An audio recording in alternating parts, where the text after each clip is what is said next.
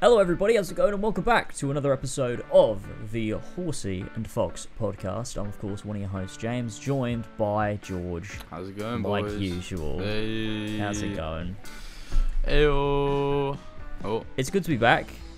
it's Last good. episode, you alright? Yeah, you're right good. there? So OBS just said skipped frames detected 25% over the last two minutes, and I haven't even been recording for Classic. two minutes, so I don't know what's saying. That's great.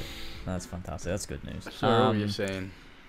Yeah, no, it's good to be back. Uh, Last episode was obviously the the 16 spoiler cast. It was, it was good time. was dedicated just to that. So not a lot of time to talk about other things or catch up or anything like that. Kind of had so much to go over, and it was still That's three true. Uh, hours. it, it was still three Um, hours, and I still there was listening back to it. There were still things I missed out that I wanted yeah, to talk about. there's so much. that's There's so much in that game, but uh, Yeah, it was, a, good, it was good a good podcast. Yeah, it was a good time. Um, I do want to start off this episode though with an apology to our audio listeners. I forgot to post that podcast on podcast services until uh, this morning. oh my so- god! I'm deeply sorry, everybody. Um, How dare you. It, it- I did. The thing is, I did render it out. Like it was. It's been sitting on my computer. What did you do with it? You just We went, did it. I just. just left it. I just never uploaded it. I just. I just forgot to do it. Um. So there's that. There were but people it's waiting up with now. bated breath for. I know they're probably like, "What the fuck? Why haven't you made a podcast in two months or whatever the fuck it was?" Jesus, yeah, that's Um, true. But we are we're good, and I won't let that happen again. Uh, hopefully, at least not to this episode. But you know, It'll we'll- happen again, we'll that's see. okay. I'm sure it'll happen again one day. I will forget, but that's that's fine. It's the the thing is right. I, I always forget to do. I mean, I don't forget, but like sometimes I do forget to do the audio ones, and I forget all the time to post the the topics thread on Patreon Mm. because Tyler was the one that did those bits when we did as Oh, I always. see, that makes I just sense. I just managed the video bit and the thumbnail. So um yeah, I just it's it's uh you know a bit of a learning curve. I mean, it has it been is. you know over half a year at this point that we've been doing this, but Damn. you know you know it's uh, Half old a habits die hard. I guess. They do. Um, They do indeed. like that. Um, but yes, we are back. We're back. Uh, it's got we've got plenty to catch up on. First off on the list of things to catch up on. Obviously, you recently have been to Florence, have. somewhere I went earlier on in the year, and we've, we've talked about it a bit in person, but obviously Yeah, it'd be nice to, to catch up about it on the podcast. I mean, you know, what what was it like? What was the what was the trip like overall? It was bloody beautiful. I'm definitely gonna go back there, like semi Mhm. soon. L- Maybe not like too soon, but it was such a wonderful city. I loved it. It was Yeah. magical. There was so much atmosphere, great food, happy people. Uh, Mhm. You know, the historical centre is incredibly interesting. Obviously, getting to see all the places from Assassin's Creed 2. You Oh, know, I was a happy man. You know, uh, Mhm. it was good. It was a good time. Um, yeah, yeah, it was just brilliant. We planned we planned our days like surprisingly well as well because we'd got there and we still Mhm. hadn't booked anything yet, like in terms of like any of the attractions. We did that on the first night that we were there, and we did it pretty damn well. We got through pretty much everything I wanted to see except for Monteriggioni. But um, right. Well, I got to well, I got to see Monteriggioni. To be fair, we drove past it, but Ah, um, I didn't get to go inside, so I mean that's just an excuse Mhm. to go back again. Um, yeah, exactly. But yeah, we saw on our first day, we sort of just had a wander around. Went to the um, the Piazza della Signoria, had a look at the statues around there and the Palazzo Mhm. Vecchio. Uh, we went to obviously. I mean, as soon as we got off the train, because we, we landed in Pisa. I think you guys went to Pisa, uh, flew to Pisa as well. yeah. Uh, Pisa Airport Yeah, is fucking horrible, but I'll talk about that later. Um, we got to Pisa Airport. Oh, getting there was fine. The experience at Pisa Airport was great. Getting there, got the train from there to well, got the Pisa mover from the airport to the train station, and then um, went from Pisa to Florence, and literally we could not avoid walking past the Duomo. So that was the first thing that I saw when we were there. Really, um, was the Duomo because we had to walk like past it to get to our accommodation. And that shit was so that was the- surreal. that was the same. Yeah, it was the same for me. I just like we just we came around the corner. It was just right there. I was Yeah. like, what the fuck? I didn't expect that to just be there. Yeah, It was it wild. blew my mind. The shit was insane. Yeah. I had to like put my suitcase down and be like, I need a picture of this. I need to Mhm. sit here and look at it for a little bit. Um, yeah. Yeah, so we, we, we sort of just wandered about the city on the first day. Didn't really do anything too much. We went and got some pizza, like for dinner, which was so Mm. good. And I had some really good wine, which was like I don't even remember what it was called. Ah, I might have a picture of it somewhere. The picture of the bottle, actually. I believe I do. Let me grab that shit real quick. Eh. Bottle. It was Chianti, and I had like a specific name on the menu. But at least I have a picture of the bottle. Let me show it to the camera. Oh, the exposure's too high. You can't really see it. I could try and insert it on the edit if you send it on Discord. I could send if I remember. Uh, yeah, it's wonderful red wine. Chianti Fattoria Palazzu- Palazzuolo. I don't know where that is, or if that's meant to be a Yeah. place, or the place that it was made, or what, but that's what it says in the front of the bottle. And it was so good. Nice. Uh, it was so good. I got really drunk. Yeah. And then, Yeah. I d- yeah. I don't think I don't think I had a bad wine while I was No. there. It was all of it was just great. You can't really go wrong to be honest. it was just tasty. And I'd always drink Mhm. the whole bottle. like, cause my mate, he prefers beer. Like, he's not too huge of a fan of um, like wine. Like, he likes it, but he's not like too crazy on it. So he'd normally Mhm. order a beer, and I'd be stuck with this whole bottle. And I'm like, well, I'm gonna drink it. Uh, and then we'd always just, Yeah. uh, you know, be coming out of the restaurant, and I'm like, I'm so drunk. But it would always be so satisfying. Because like you have a lovely, delicious Yeah. big meal, and your belly's all full, Mhm. and then you get a little bit drunk off the wine. You're just walking around the city, and it's just Yeah. such a good fucking vibe. The weather Yeah, was true. amazing when we were there. I don't know how it was for you guys in April. Uh, was it good? It was decent. Yeah, it was fine. It was decent. There were there were some days it was it was a little cold when Yeah. we were like standing. We stood in line to get into the Duomo, Mm. and it was it was super cold that day. Yeah, But every other day it was like it was like decently good warm, spring like, weather. It was April, wasn't it? So Yeah, yeah, yeah. was like a sometimes spring I had chill. to. Yeah, like some at some points I had to wear a jacket, like just to you know, just to, just a bit. But at other time, like most days, I'd end up just taking it off and just Yeah, carrying yeah. it around because it was warm enough that you could just kind of wear a t-shirt. So, yeah, yeah, it was it was alright. it was so fucking hot. Where because obviously Yeah. we went in end of July, it like it was you know, July was the hottest. Well, July is now the hottest month recorded in Earth's history. This July that's, just gone by, Wild. like globally. Um, but yeah, it was super fucking hot. Um, to the point Mhm. where I wish I would have brought like sandals or something because it was so hot. Um, Right, We had to like yeah. when we were walking from place to place, we would have to walk on the side of the road that has shade on it because it was just too hot to sit and stand in the sun for too long. Fuck. What temperature was it? It was like, Like most days. 35 most days, like around about. Fucking hell. Yeah, it was really That's hot. mental. And like the hot. cathedrals, obviously are not air conditioned. The museums are not air conditioned, so it's like, hmm yeah. I was debating when getting one of those fans and like Yeah. bringing that around, but I had a pamphlet and that worked just fine. Um, Yeah. Oh my god, that is hot though. yeah, it was incredibly hot.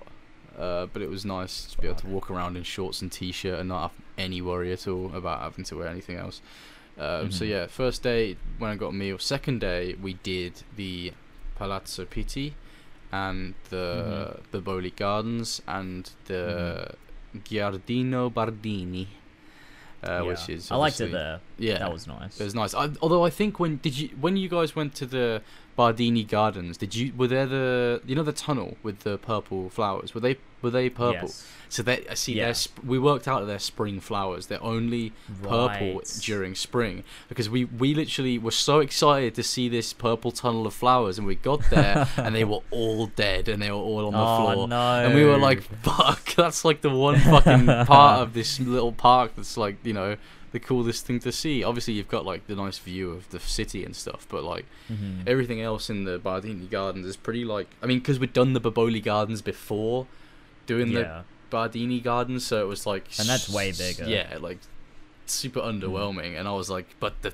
purple flowers will redeem it. I was like, they're not even Oh.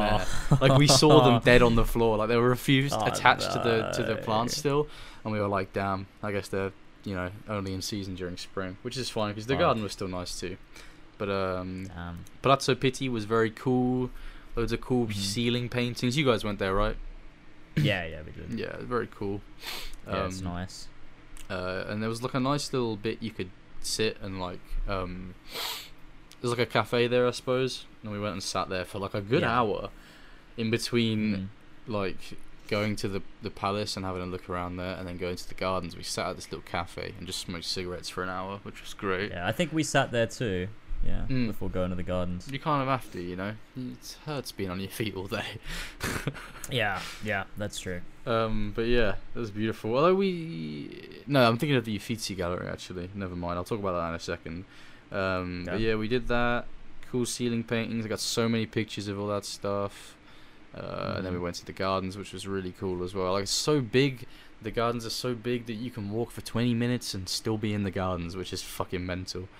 yeah, Um, it's wild. it's like not even. It's more of a park than it is a garden. It's like a. It's like a nature Yeah. reserve almost. Um, Mm, it's it's big. Yeah. it's huge. Statues everywhere and like benches and little winding paths and it was so fucking cool. Felt like I was in the Garden of Eden or some shit.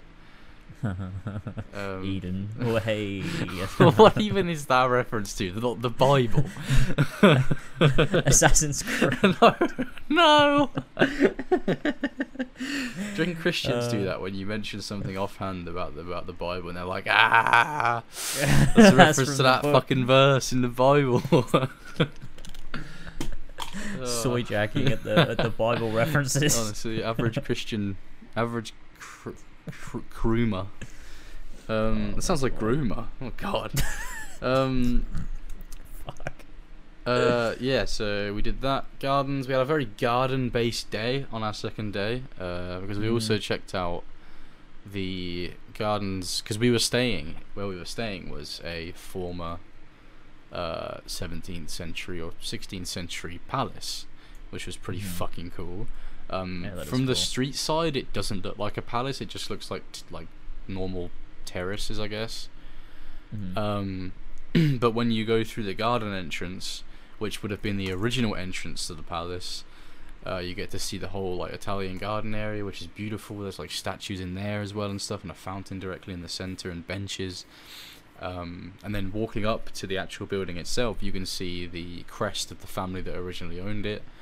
And That's there's like statues on the building, and then towards like the right of the garden, there's like the the servants' quarters and stuff with more statues on it. It was so cool. Um, That that, was where we were great, yeah. staying, which was great. It was very cool Mhm. to have just access to that garden. Although we only went there once, to be fair, because it's like, what do you do there? Just like sit there for a bit and then go, oh, that's nice, and then leave again. I suppose it's a, it's a nice vibe. yeah, it was know? cool to have that option to go there if we wanted to. Um, hmm Second day, I'm gonna have to look through my pictures because it's hard for me to recollect this. Yeah, Uh, that's reasonable. second day, we went to.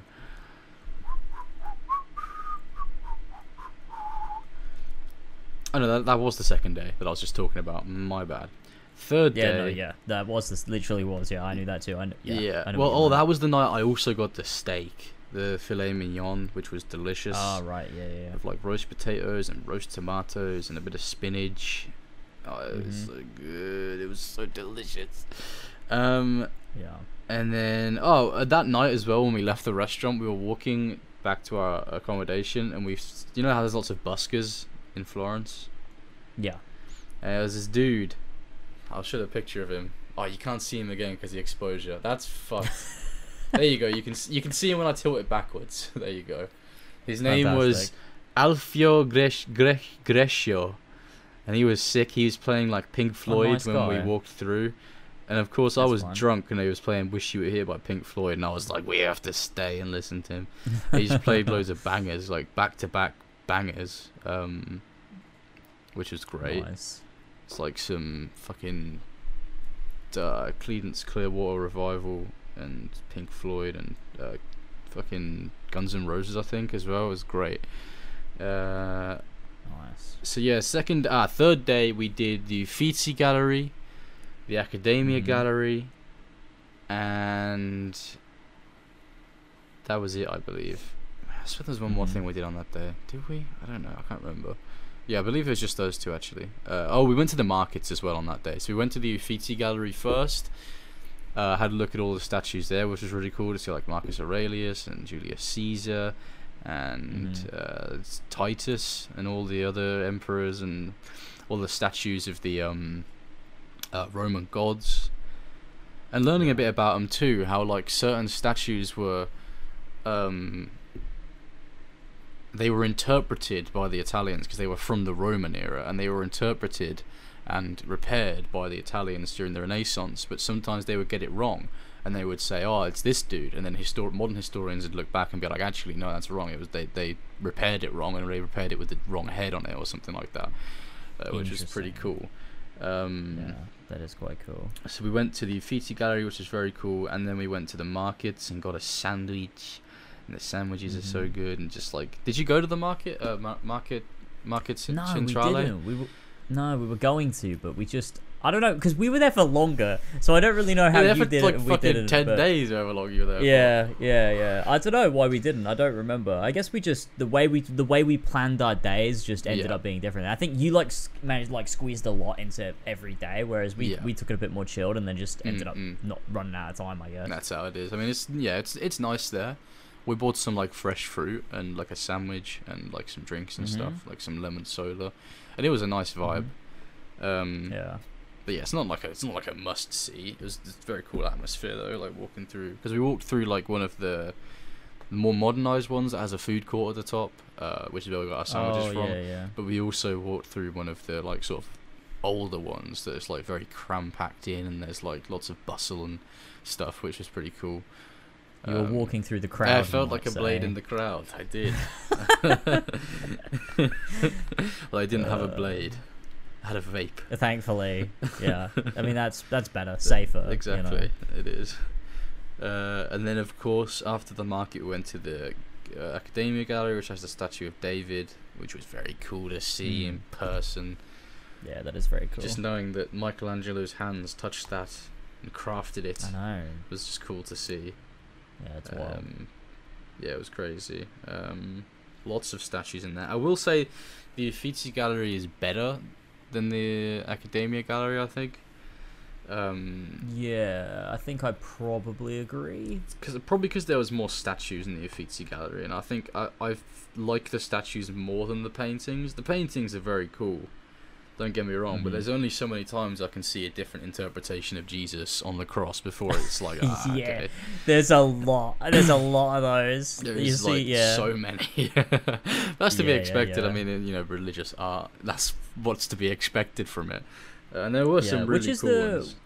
Which was the the gallery that had the uh the Da Vinci paintings in? Because That, was cool Uffizi. That was Uffizi. There was a whole like that- that room was dedicated cool. to Da Vinci. Yeah, Because I cool. remember, I remember because they were in like the Da Vinci disappearance. That's like there Oh, was at least one or two that are the ones that have like the the secrets hidden in them that you have Yeah. to do with Salai, and I was like, ah, oh, scan that with Eagle Vision. Yeah, that's true. It's To be fair, I did recognize a couple of them, and I was like, "That's that's."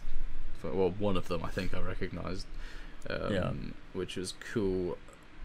Oh, there was the one of uh, uh, Angel Gabriel appearing to Mary. Is that from Assassin's Creed? I don't know if it is, but there's a very nice. It was a very nice painting. Anyway, it was very cool. Um, Mhm. Although I don't know why Mary's in Italy. Um, You know, it's a good time. yeah, it's like in Italian canon of Catholicism. It took place in Italy. Um, Yeah. So yeah, we did all that. When I had some pasta for dinner, which was so good. I had carbonara, which is like egg and pork jowl sauce, bit of parmesan on top of that. It was so good. Ah. It looked like such a small amount, but that shit was so filling. It was, I like was struggling to finish it. I was like, fucking hell. Yeah. Um, that was so delicious. Had some wine with that, of course. I mean, like literally most days in the evening, I was drunk when we were there because I was like, why not order a bottle of wine and just have the whole thing? I'm on Yeah. fucking no. I definitely, I, I had, I had a, I had a, I had a glass of wine every night. I definitely would have ordered a bottle, but I think Alpha would have been really pissed off with Why? me every night I got dr- drunk a whole bottle of wine. Like I, I just think she would have been so unhappy. why does she not drink? Um, does she not drink and get drunk too? Um, Alva doesn't drink much, no. She's But she's also not like yeah, it's yeah, it's super weird. I don't know why. um, she's also not like big on wine as well, so like she wouldn't Fair even play. share a bottle with me. no. Um, so like I def I probably would I probably would have, but I do think she would have been like annoyed that she was like not drunk at all. and I was just drunk. I think she would. I think she would have been annoyed. Why but, you would that know, be Maybe she annoying? would. I think she she probably would have been more annoyed that I was spending lots of money on a bottle of wine. Oh, every night. okay, okay, okay, okay. Um, but you're on holiday. You gotta sp- don't worry I about money know. when you're on holiday. I know. I know. Uh, maybe maybe I'm She's wrong. a Maybe I'm judging wrong. bean Maybe I just. maybe I just thought that. Maybe I just thought she'd be annoyed, and she actually wouldn't have been annoyed yeah, at all. yeah, I don't know. Yeah.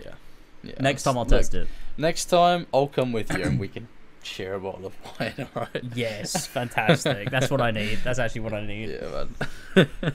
uh, and then we went uh, after dinner. We got some gelato, and we, I had Mm-hmm. strawberry. Uh, it was so good. It's not like strawberry fucking ice cream you get over here. That's shit. Well, it's not shit. I do like strawberry ice cream still, but it's got that fake strawberry taste. Whereas this just tasted like Mhm. frozen strawberries. Oh god, it was so fucking good. Yeah, it's very. Oh, was amazing. So that was the third day, I believe, something like that. One of the days, and then the next day was the big day where we did our tour um, from Florence to Siena to San Gimignano Yeah. and to Pisa with some wine tasting in between uh, Siena and San Gimignano. Uh, so we had to wake up super early, at like six o'clock in the morning or something like that. Uh, Mhm. Uh, get to the train station because that's where uh, we were meeting our guide at like it was like 7:45. Yeah. So it was early. Super early. It was very early. Um, and when we were in the line waiting for the bus, did you ever encounter like these beggars that like will like hunch over and like make themselves look all vulnerable and stuff and like hold out like a cup and be and like just like almost become hysterical like crying I don't think I encountered any of those. it was no. fucking But mental I have I have heard I have heard some yeah some things. That's It was that's mental. I just turned around and didn't pay any attention to them, and they didn't bother me. But like, it was just crazy. Like this woman just like hunched over, just going, just like holding out this this cup, and I was like, bruh, at least fucking perform for me if you get if you want some money. Like, fucking English, right? mental. um, but yeah, no, it was it was it was weird. But we went to Siena first. Mhm. Uh, beautiful little town or city, I suppose. It is a city, isn't it? Um, It is a city, yeah. Beautiful place. I like the whole um, the El Campo, or whatever it's called, the horse race that takes place yearly in Siena. Mhm. Uh, I, th- I don't know if I'm sure your guide mentioned it when you were there as well. Um, We went unguided. you went so we just- unguided. Yeah, because we read basically when I was looking for How ones, I read there? reviews and people said, well, it was it was like we went with the tour, but we didn't go around Siena with the tour guide. We just like went off and Ah, okay, okay. met them back at the bus. But Yeah. it was because when I was reading reviews, people were like, like, oh yeah, it was fine, and it was like decently interesting, but it was Mhm. a bit like so it was a bit too basic, and so we thought, Okay. ah. It's we'll just we'll just like go off and just of have a bit of an explore. Maybe Yeah. you know go to some shops, you know see the see the see the places and then head back sort of thing. Yeah, that makes Um, sense. That was what we were going to do like, you know. originally. Um, but we Mhm. found this tour like on TripAdvisor or something and had like 13,000 five star reviews and everyone was like this is fucking great. If you want to see Tuscany in like or like the most uh, significant place in Tuscany in one day, definitely do it. And obviously we didn't have extra days to spare for individual visits to Siena and Pisa, so we were like let's just fucking do it. Um, Mhm. it was super good. Like, not only did we get a guided like walk of like areas of the city um, from like a woman who lives there, but we also Mhm. got like an hour or so to just walk around like on our own, uh, so long as we got back to the meeting location within the time frame. Um, Mhm. it was really cool. Like the the the horse race they hold yearly for the seven because Siena's split up into seventeen different districts, all that have an animal uh, assigned to them. Um, and there's a horse race that they have yearly, where I think ten of the seventeen neighborhoods compete in this seventy-six second horse race. In which tens of you know the you know the piazza in the center of Siena with the Mhm. where the multiplayer map is set Yeah, yeah, um, yeah. yeah. they cram like thousands of people into that square to watch this horse race and like people like rent out their balconies and stuff so people can like watch it It's from mental. up high and like the people proper get into it like this is like incredibly important to them like if they're because if, if they're um neighborhood wins, they'll be celebrating for that entire year until the next race. So it's just an excuse yeah. to like get drunk and you know have a have good times with you know uh, family and friends and stuff.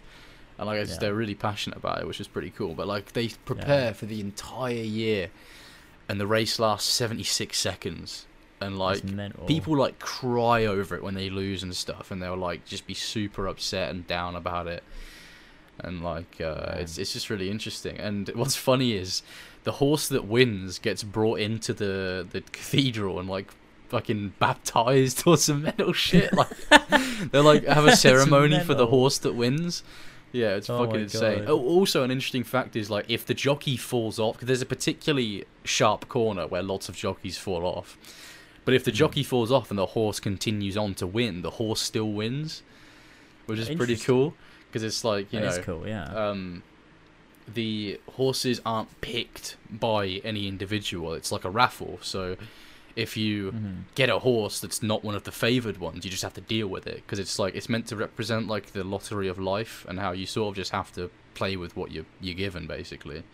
Um, Mhm. So that was super cool to learn about, and um, each Yeah, neighborhood has. You can tell which neighborhood you're in based on the street lamps because they'll all have different designs on them that represent like the different places. We only got to walk through three neighborhoods, so I think we saw the ha- the caterpillar, the porcupine, and the rhino neighborhoods. But it was just super cool that Mhm. you know when you're passing into a new neighborhood because they have different things on the the lampposts or like adorned on the walls and stuff of buildings. Like there were flags in the Rhino neighborhood, whereas there was like little colored street lamps in the Caterpillar neighborhood and stuff, which was pretty cool. That's cool. Uh, went to the cathedral that is in Siena as well. We got to go inside with the with the tour guide as well, which was pretty cool. Um, Mhm. very beautiful in there. It's got the same uh, use of like white stone as the Duomo in Florence as well, um, which was interestingly taken from Asia. that that method of building, well, that color scheme. Uh, the the architects Mhm. that built these cathedrals quite because Italy was almost like a bridge between Europe and Asia. um, I Mm. suppose Turkey is like Constantinople was, but Italy was like the place where lots of cultures would sort of mingle into one, where lots of people from Europe and Africa and Asia would come to Italy. And so a lot of the people that built these cathedrals took inspiration from like mosques and stuff, and that's why there's lots of uh, like black and white stone used in in their cathedrals, which I thought was pretty cool. Cool. Yeah. Um, so yeah, we did that. Walked about in there for a bit, uh, and then we were basically done in Siena by that point. Did the wine tasting, in Mhm. which I became very drunk at midday. it was like one p.m. How much wine did you have? Well, they gave us entire bottles to like share. 'em. We we would be sitting on these long Really? tables Oh because we were also eating food as well as like pasta, like organic pasta Yeah. they'd given us, and like you know, like cheese and like meats and stuff, like cold cut meats and stuff, which was great. Mhm. Um, but yeah, we were sitting on these long tables, um, and just we were sat next to strangers, just like me and my mate were facing each other. There were strangers to my left, strangers to my right, and we all just sort of sat along these long tables. And they would basically just say, "Okay, you guys from you to here, you can have this bottle between you." They just put the bottle on the table, and you just pour as much wine as you want, and you know, make sure everyone gets some. Um, so uh, yeah, uh, most people that we were with, sort of in our group, I suppose, would have like a glass or like a bit, and then I'd go, "Oh, "I can have a little bit, can I have a little bit more," and they'd be like, "Yeah, fine. I mean, I'm not having much anyway, so you, you may as well have it." Um, so yeah, I ended up getting very drunk on that, um, which was didn't expect to happen, but it was great. Uh, we were sitting next to these two Americans, uh, which I think I Mhm. told you about the other day. Uh, well, we were sit- on our left were two Americans, and on our left were two women from uh, New Delhi. Um, Mhm. who had travelled like an insane distance to come to come to Italy. Uh, and we were talking to the Americans and stuff about like you know all sorts of shit like gun laws and fucking knife crime and uh, it turns out that one of them is from Philadelphia, uh, no Pennsylvania, sorry, and Mhm. um, my friend last year had been to Pennsylvania, and this guy was like, "Oh, where, Oh, where did you visit?" And um, he was like, "Oh, this place. I don't remember what the name was called." And the dude was like, "Oh, coincidentally, I live like 15 minutes down the road from there," which Oh, was shit. which was wild. Um, and they were So like, "Why did you go to this like tiny place in Pennsylvania? Because it's very rural. It's like you know, v- lots of small settlements." And they were like, "Why the fuck did you go there?" He was like, "Just wanted to check out the breweries and stuff because they have lots of breweries out there uh, in the in the country Mm. that you can just go to and like try their beer or whatnot." Um, Right. Yeah. but yeah, that was cool. Uh, and then basically for the rest of the tour, those two Americans were sort of like our mates that we'd like sort of bump into every now and then. Um, so that was fun. With the wines we had, we had like one white, two reds, and like a dessert wine that you dip biscuit into, which was weird, but it was it tasted like fucking whiskey. Like Yeah. it was a weird wine um, and it looked like whiskey as well. It was like sort of brown and see-through opposed to being like you know a red or a white. It was like it was super fucking strong. I can taste it now even thinking about it.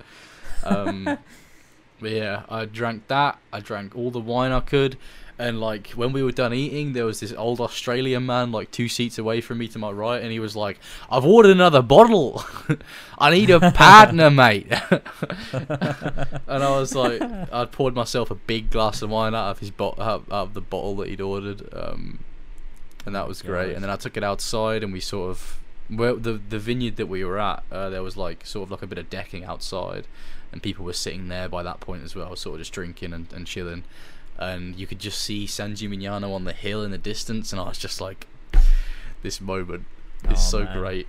It was so and like the sun was beating down. It was beautiful. It was so fucking Mhm. nice. Um, yeah. It's good vibes. it was great. Uh, and then after that, uh, we went. We got back on the coach, and then we went to San Gimignano, which was Mhm. wonderful. It's so cool to see in person, the towers, that little chapel.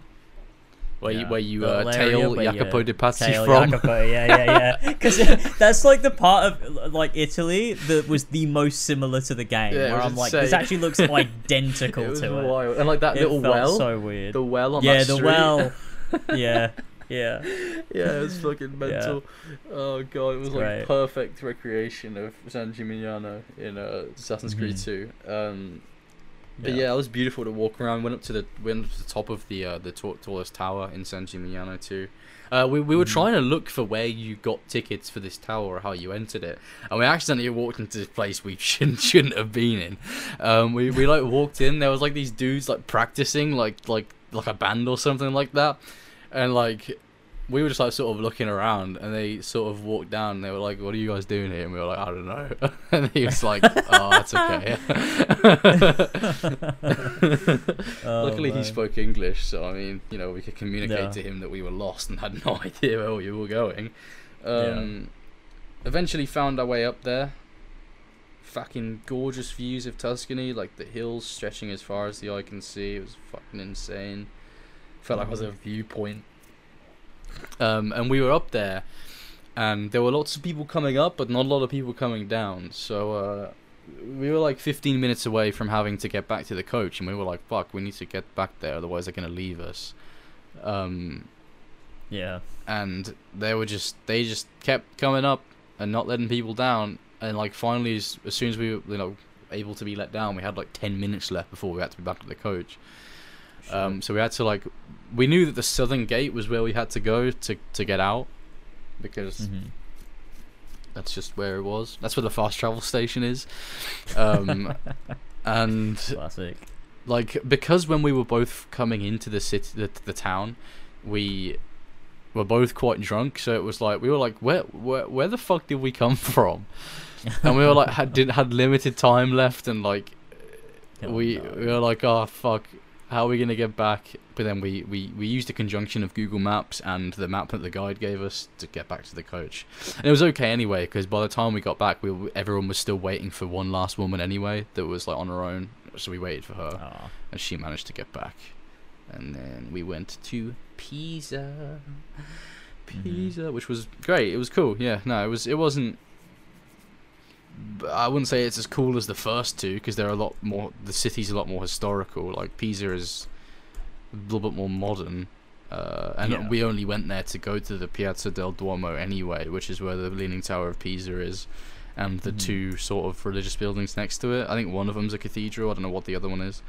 Um, Yeah. But we got to go up the Leaning Tower of Pisa, which was really cool. Mm-hmm. Um, very cool building.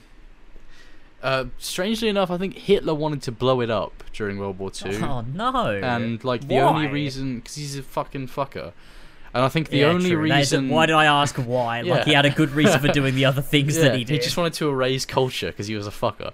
Um, Yeah. But the the reason it didn't happen is because the the dude that he asked to do it was like, nah, I don't want to do that. Like the Oh general that, that he said to, that he said do it. He was like, I don't feel like doing that, so he didn't do it. Um, Well, that's good. which That's is good. nice to see, yeah, for sure.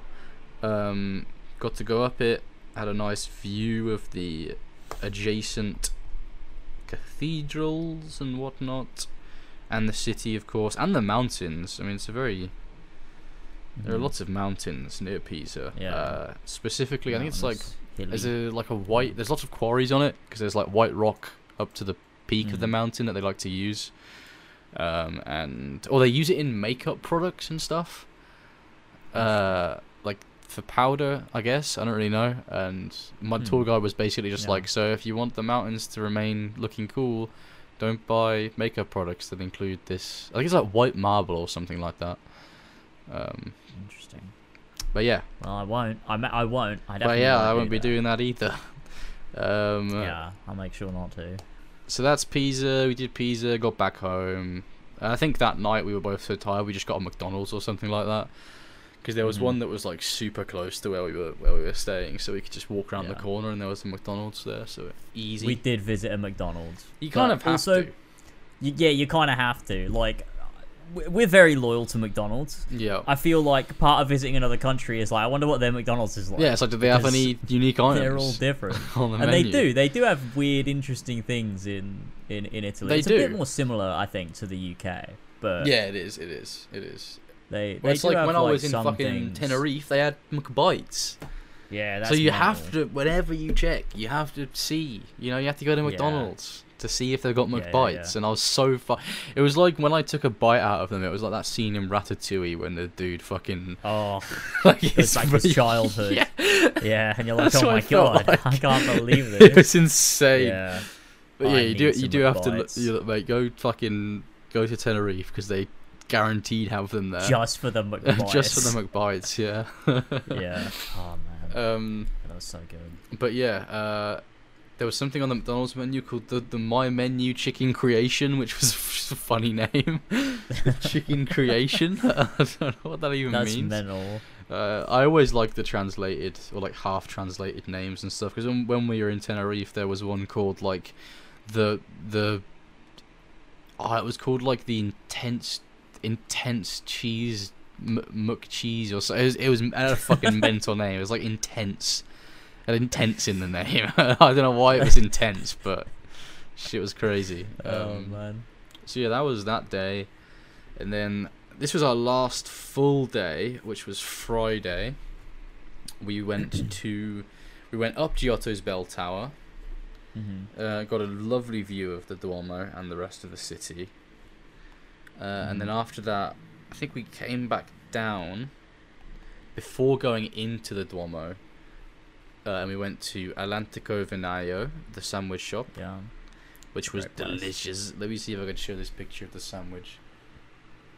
You can sort of see it if I tilt it up that way.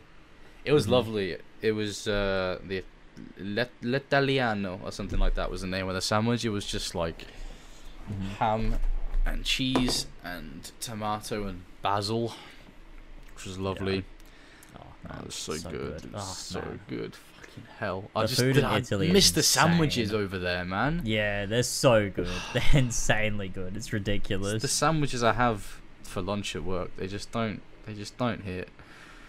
Ugh, they're just ah god, I was fiending for an Italian sandwich. Uh, but yeah, after we ate food, we then went inside the Duomo, the Santa Maria del Fiore. hmm Uh, had a look around in there. Gorgeous. It's got the big old ceiling with the painting on it in the in the dome, which was fucking insane to look at. Like the pictures on my phone just don't do it justice. Mm-hmm. because of the scale of it. You can't really get a sense of scale of it. Um, but yeah, it was lovely in there, and underneath the Duomo as well. I don't know if you did you do the Santa Reparata. Yeah, we did. Yeah, it was very cool too, with the uh, Yeah, the Roman cool. ruins and stuff. But also, it's like 4 Mhm. different eras of like history. Uh, Yeah. in there, so you have Roman, then you have Romanesque, and whatever the other ones are. Um, I don't remember what they were called, but it was very cool to see. Like I got to touch bricks that were laid by the Romans. Yeah, like what? crazy. What? Shit was insane. Um, It's very cool. then after that, we went to the Basilica di Santa Croce, and I think that was the last place we went to actually. Mm-hmm. I believe. Oh no, wait, no, it wasn't the last place we went to, but it might as well have fucking been. Um, so yeah, it was great in there. Really cool. Uh, again, just nice to like sit and Mhm. take the atmosphere. Look at the you know the art has the uh has Michelangelo's crypt in there as well and Dante's, Ah, yeah. which was cool. They were both like right next to each other. Um, Mm-hmm. so that was cool. And then the last place we went to on, on this day was the baptistry of St. John. And unfortunately, there was construction inside, so we couldn't see the ceiling. So it was Oh, shit. That's fucking rough. Because like we'd all like this the ceiling of the St John's Baptistry is the most impressive part of it. Like that's the point Mhm. of going there. You know, Yeah. the the you know it is cool inside there. It's got cool statues and stuff, but like we'd seen enough statues and we'd seen enough inside of enough cathedrals and minor basilicas to sort of like just seeing the architecture was like we've been desensitized to it. So I was like super Yeah. excited for the ceiling. And yeah, they didn't have the ceiling, but they did have a big scaffold there and like a net with a picture of the ceiling on it. Yeah, we were in there for all of about Ah, five that's rough. minutes, and then we were like, okay, that's yeah, that's the last place we visited, like the last historical Yeah. building we visited in Florence, and it was Wow. shite, but yeah, it was okay. Oh, that's rough. Yeah, and then our last day, we basically like we spent a good amount of time sitting around, like because we'd pretty much done most of the stuff we wanted to, but we didn't have Mhm. enough time to say get a coach to Monteriggioni on our last day and then come Yeah. back.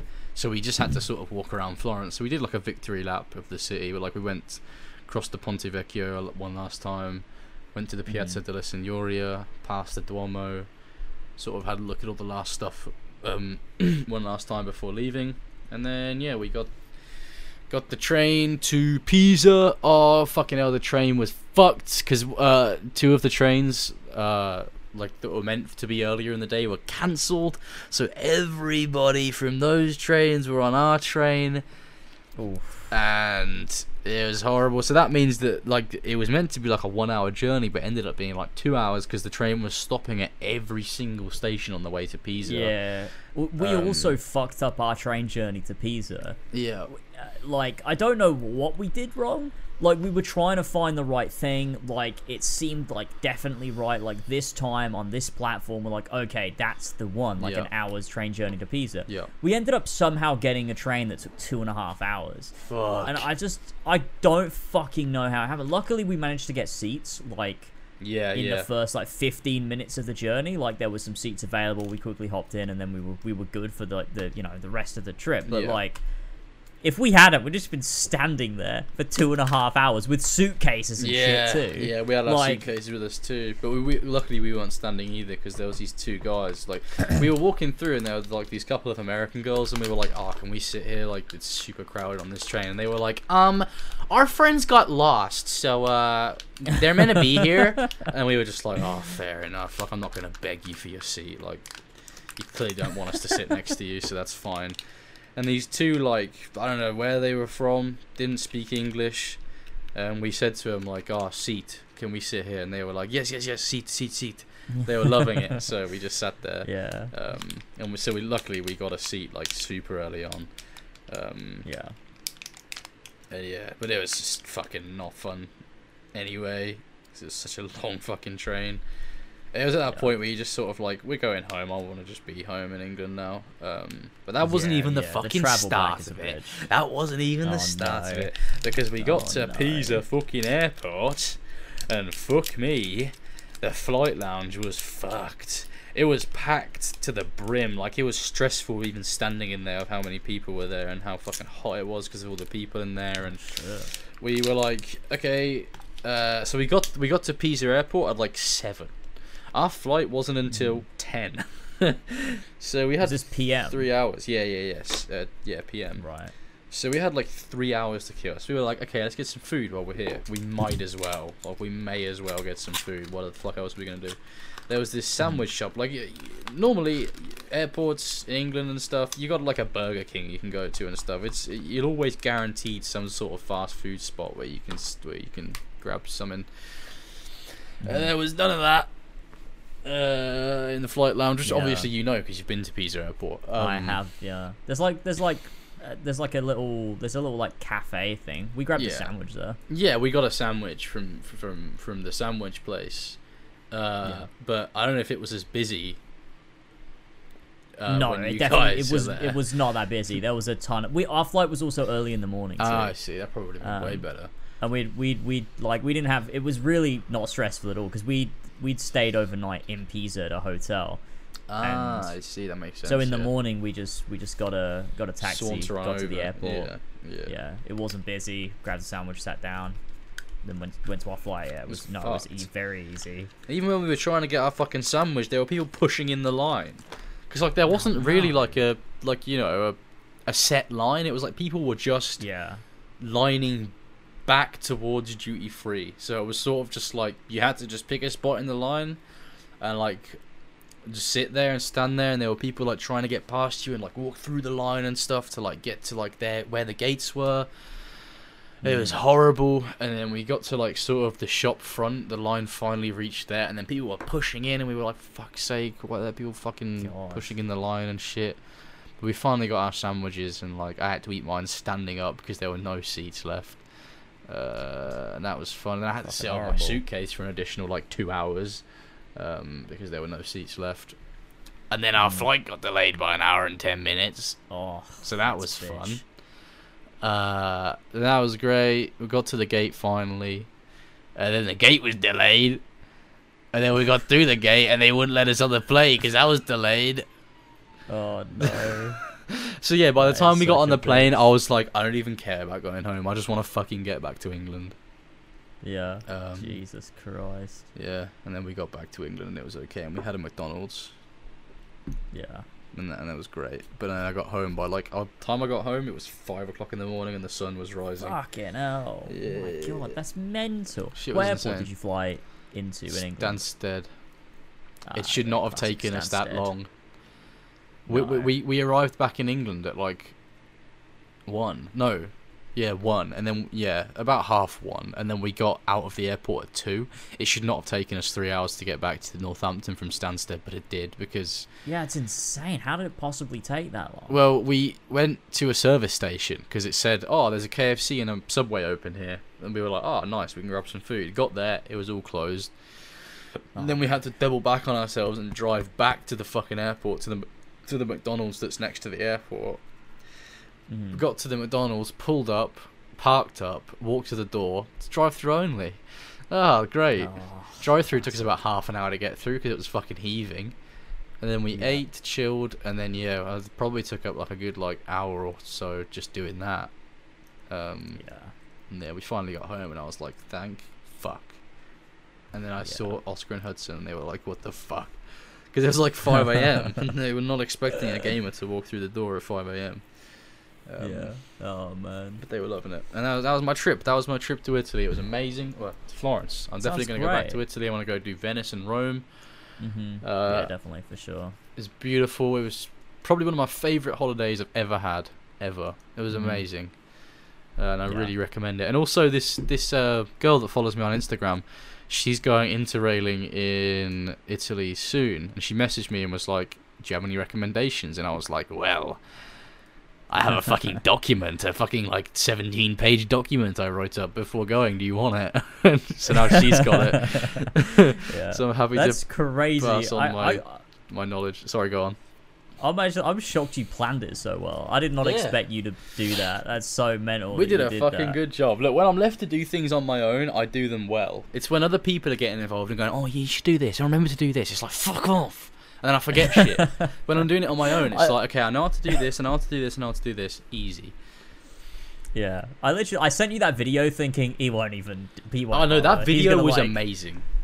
It's a great video. That It's video really is fucking video. perfect. Yeah, and now next time, and I love that I guy go- too. Yes, yeah, he's just a weird little dude. I like him. Seems like such a nice man. Yeah, I like him. He's a cool guy. Yeah. Um, Yeah. But yeah, whenever I go on holiday anywhere now, I'm gonna write a document for it, and I'm gonna look up travel videos for it, and I'm just gonna compile Mm-hmm. a big thing because it's like not even everything on the document we did or or, or like needed to do, Mhm. But it was just nice to have it there to be like, okay, we can do this if we've got some downtime, we can do this, we can switch this out for this. It was great. It's so yeah, good. Yeah, So uh, yeah, for sure. yeah, I'm definitely gonna do that from now on. Whenever I go on, no matter where I go on holiday, I'm gonna do some research before going because it makes it super, super fun. You actually Yeah. know what you're doing. Whereas in Tenerife, we sort of like had to plan stuff on the day instead of knowing already what we could do. So, yeah, good Yeah. fucking time. I loved it. Yeah, for sure. I wanna go for back. sure. Florence is Florence is definitely just an incredible place to be. Like it just felt good. Like every day, just Yeah. wandering around. It just just Good felt vibes, nice. yeah. Like yeah, just really really good vibes. Like it just feels like just such a. It's just such a nice place. Like it just feels very like. I don't know. There's something about it. I don't know whether it's because I was already familiar with Florence. Yeah. like from Assassin's Creed, obviously. like whether that was what made it feel so like just it just feels very safe and It like does. very nice and It like does, yeah. just you know, you never feel like, oh, am I in a dodgy dodgy spot or a dodgy area? Like no, No. all of Florence just feels good. No, yeah. it Um, just feels like a good is place to be, and everyone's very Yeah. nice and welcoming. yeah, yeah. They are, they're And very the, nice. the So restaurant many- service. Oh my god, they go above and beyond with that shit. It's actually insane.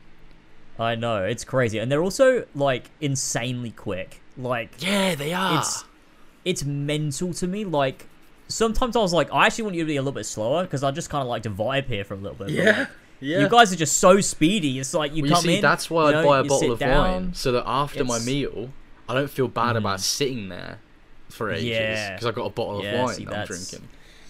Yeah, that's that's the key to it because I just felt like you know you'd come in like it was so quick. Like in the Yeah. UK, you, you usually like you were lot like maybe like two hours to go to a restaurant or something. Like maybe less depending Yeah, on yeah, like between an hour and you know, two hours. what time. Yeah, but like you know sometimes you, in Italy, like you go in, you're like in and out in like thirty minutes. Shit's like insane.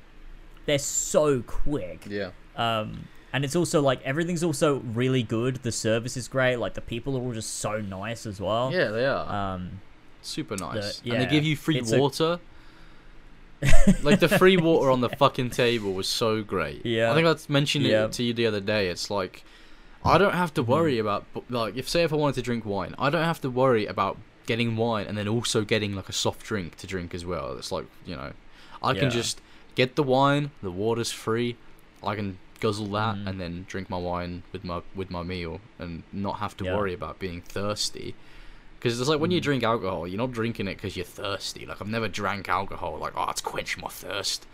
It's like I don't know. Sometimes a nice cold cider is good when you're thirsty. true, but I mean even then it's like it's not the same as a glass of water where it's like oh I mean, it's not. No, that, nothing's gonna be the same as a touched glass my of soul. water. Like yeah, yeah. Um, Yeah. Yeah. super good service in the restaurants. It was amazing. Uh, we tipped. We we did a lot of tipping because we just felt Yeah. like that was good service. I want to tip these dudes for giving us such a good time. Um, so that was that was great. Um, yeah, good time. I I loved it. I want to travel Yeah. way more next year. I'm going to dedicate so much of my holiday time instead of having because what I do what I did this year was I go camping a lot and then I'd book the Monday off work and that'd be like sort of a waste of a day and eventually those camping trips accumulate to where it's like a whole week where it's like whole week's worth of holiday that I've used just for like a, a recovery day basically. But I think next year Yeah. I'm not going to do that. I'm actually going to try and visit way more countries next year and use my holiday as sparingly as possible because I just Yeah. I loved Italy so much. I want to I want to see more of the world, man. See more of Europe first, and you know spread out to other continents and stuff. Uh, Yeah. I definitely feel that too, for sure. It's definitely something I, I want to do as well. Like plenty of places I want to go. Like I, you know, I've been saying for a while, and I haven't done it because it's not coincided properly. But like I've been saying, I want to go to Prague because I think Ah, it'd be yeah. cool to also coincide it with working on a Kingdom Come video. Oh yeah, because so I it's can in like have some where is it again? of the The places. Czech- Czech, well, it's not called the Czech Republic anymore, is it? Where's Prague? Um, I don't know actually. Czechoslovakia. Uh, Wait, no. maybe. Is Prague a city? Uh, Prague is a city, yeah. Um. Oh, it is. Yeah, it's the capital of the Czech Czech Republic. yeah. Okay. Okay. Czech. Yeah. Czech which Republic. is yeah, which is the area where Kingdom Come is set. Obviously, you don't go to Prague in um, Kingdom Come, but it works as a good like place to stay, and then also you can like you know Go to bit and just take some yeah exactly like take some trips out to Rattay and um, the other one. What's that one called? The one with the monastery. Um, Probislovitz. Is that what it's called? No, no, Uh, that's that's the other one. Oh, okay. okay. Um, that's the one that gets destroyed in like a oh, battle or okay. something. Okay. Oh, that game's a bang! I need to replay it. That's set during Yeah, like it's one of so my favorite periods in European history. What the Yeah, fuck? so fu- yeah, It's set in like yeah, it's what game. fourteen oh three? Yeah, it's like the 15th century. It's like the same year the Battle of Agincourt in England is happening. Well, no, France, but I think I told you about that before. The battle. It's like where there was like twenty thousand French soldiers and like six thousand English soldiers, and they smashed the French. yeah. Yeah, think that's the so. same sort of period of time that um that uh, uh Kingdom Come Deliverance is set. I would so love a game like Kingdom Come Deliverance, but set in France and England. Like, Yeah, oh, cool. God, I'd love it so much. I would. Not enough like pure history games out there. There's not. always fantasy, medieval fantasy. It's Yeah. never just medieval game and that's it. Yeah, it's true. There really isn't. It's Yeah. super refreshing to play. Yeah, it's what makes it so cool. Like, there's not dragons or magic. It's all just like real stuff, and it just feels yeah, it's just so Yeah, immersive. You get to like, put your visor the, up. The, the way they design like their fucking castles and shit. Like when you go into a room in Kingdom Come Deliverance, you're like, oh, it feels authentic. Mhm. Like it's all small and like Yeah, like got bent yeah. corners and stuff. So yeah, cool. It's cool. Oh god. Yeah, when are they doing a fucking game. sequel for that game? That's what it's called. Tassau. Um, Sasau, yeah. Um, Sasau. See, I don't know. I don't know. Um, that game came out in like what? 2018 was it? 2018. Yeah, yeah, yeah. Like five years ago. Yeah, Um, yeah. It came out over five years ago. Yeah, I think they've been like sort of teasing it. Well, they could take as Um, long as they want, okay? Because I know for a fact it's going to be a huge step up from the first one. Uh, it's got to yeah, be. I think so? Because I mean, the first one, gotta it's, be, it is a great game, but there's a fair amount of jank in there. Um, Yeah, but that's because it started off as a Kickstarter game. Like, Yeah, I did. Yeah. you know, it's crazy that it started off as a Kickstarter game. Like, that's fucking wild. it is Um, wild. I I remember seeing that first ever like little teaser thing. I think Yeah. both of us made a video on We it. in, did, like yeah. Like or grindstones and stuff. Yeah, it's like you got you see someone doing a thief thing, and he like co- goes behind someone in a crowd and cuts their purse off and like takes it away. I don't remember like, ever doing sick. that in the game. What? Uh, yeah, no, I don't. I think you can steal things, but I don't think it's got the whole animation. Ah, okay, okay. I, okay. I think they removed that from the full thing. Okay, But the game's fine. still like super realistic and stuff, and super immersive. It's one of the things I love about it so yeah, much. yeah. yeah. I mean, I'll be It's when like I was the, playing you know- it a lot of the time. My character was just incredibly sleep deprived. Where he was just like fucking blinking, like whether you could like the his eyes close and shit because he's so tired. Like that was happening all the time. So I'd forget to sleep. Um, Yeah. I was just too Yeah. busy raiding bandit camps and trying to get epic Yeah. sword and armor. I literally, I literally spent like it must have been hours just going to and from one of the towns. I can't remember which one it was, and speaking to like the head of like the the military there or whatever, and getting bandit camp requests, and then going into the bandit camp. And at that point, I was so overpowered that I could just go up and like kill everyone pretty much one hit. Yep.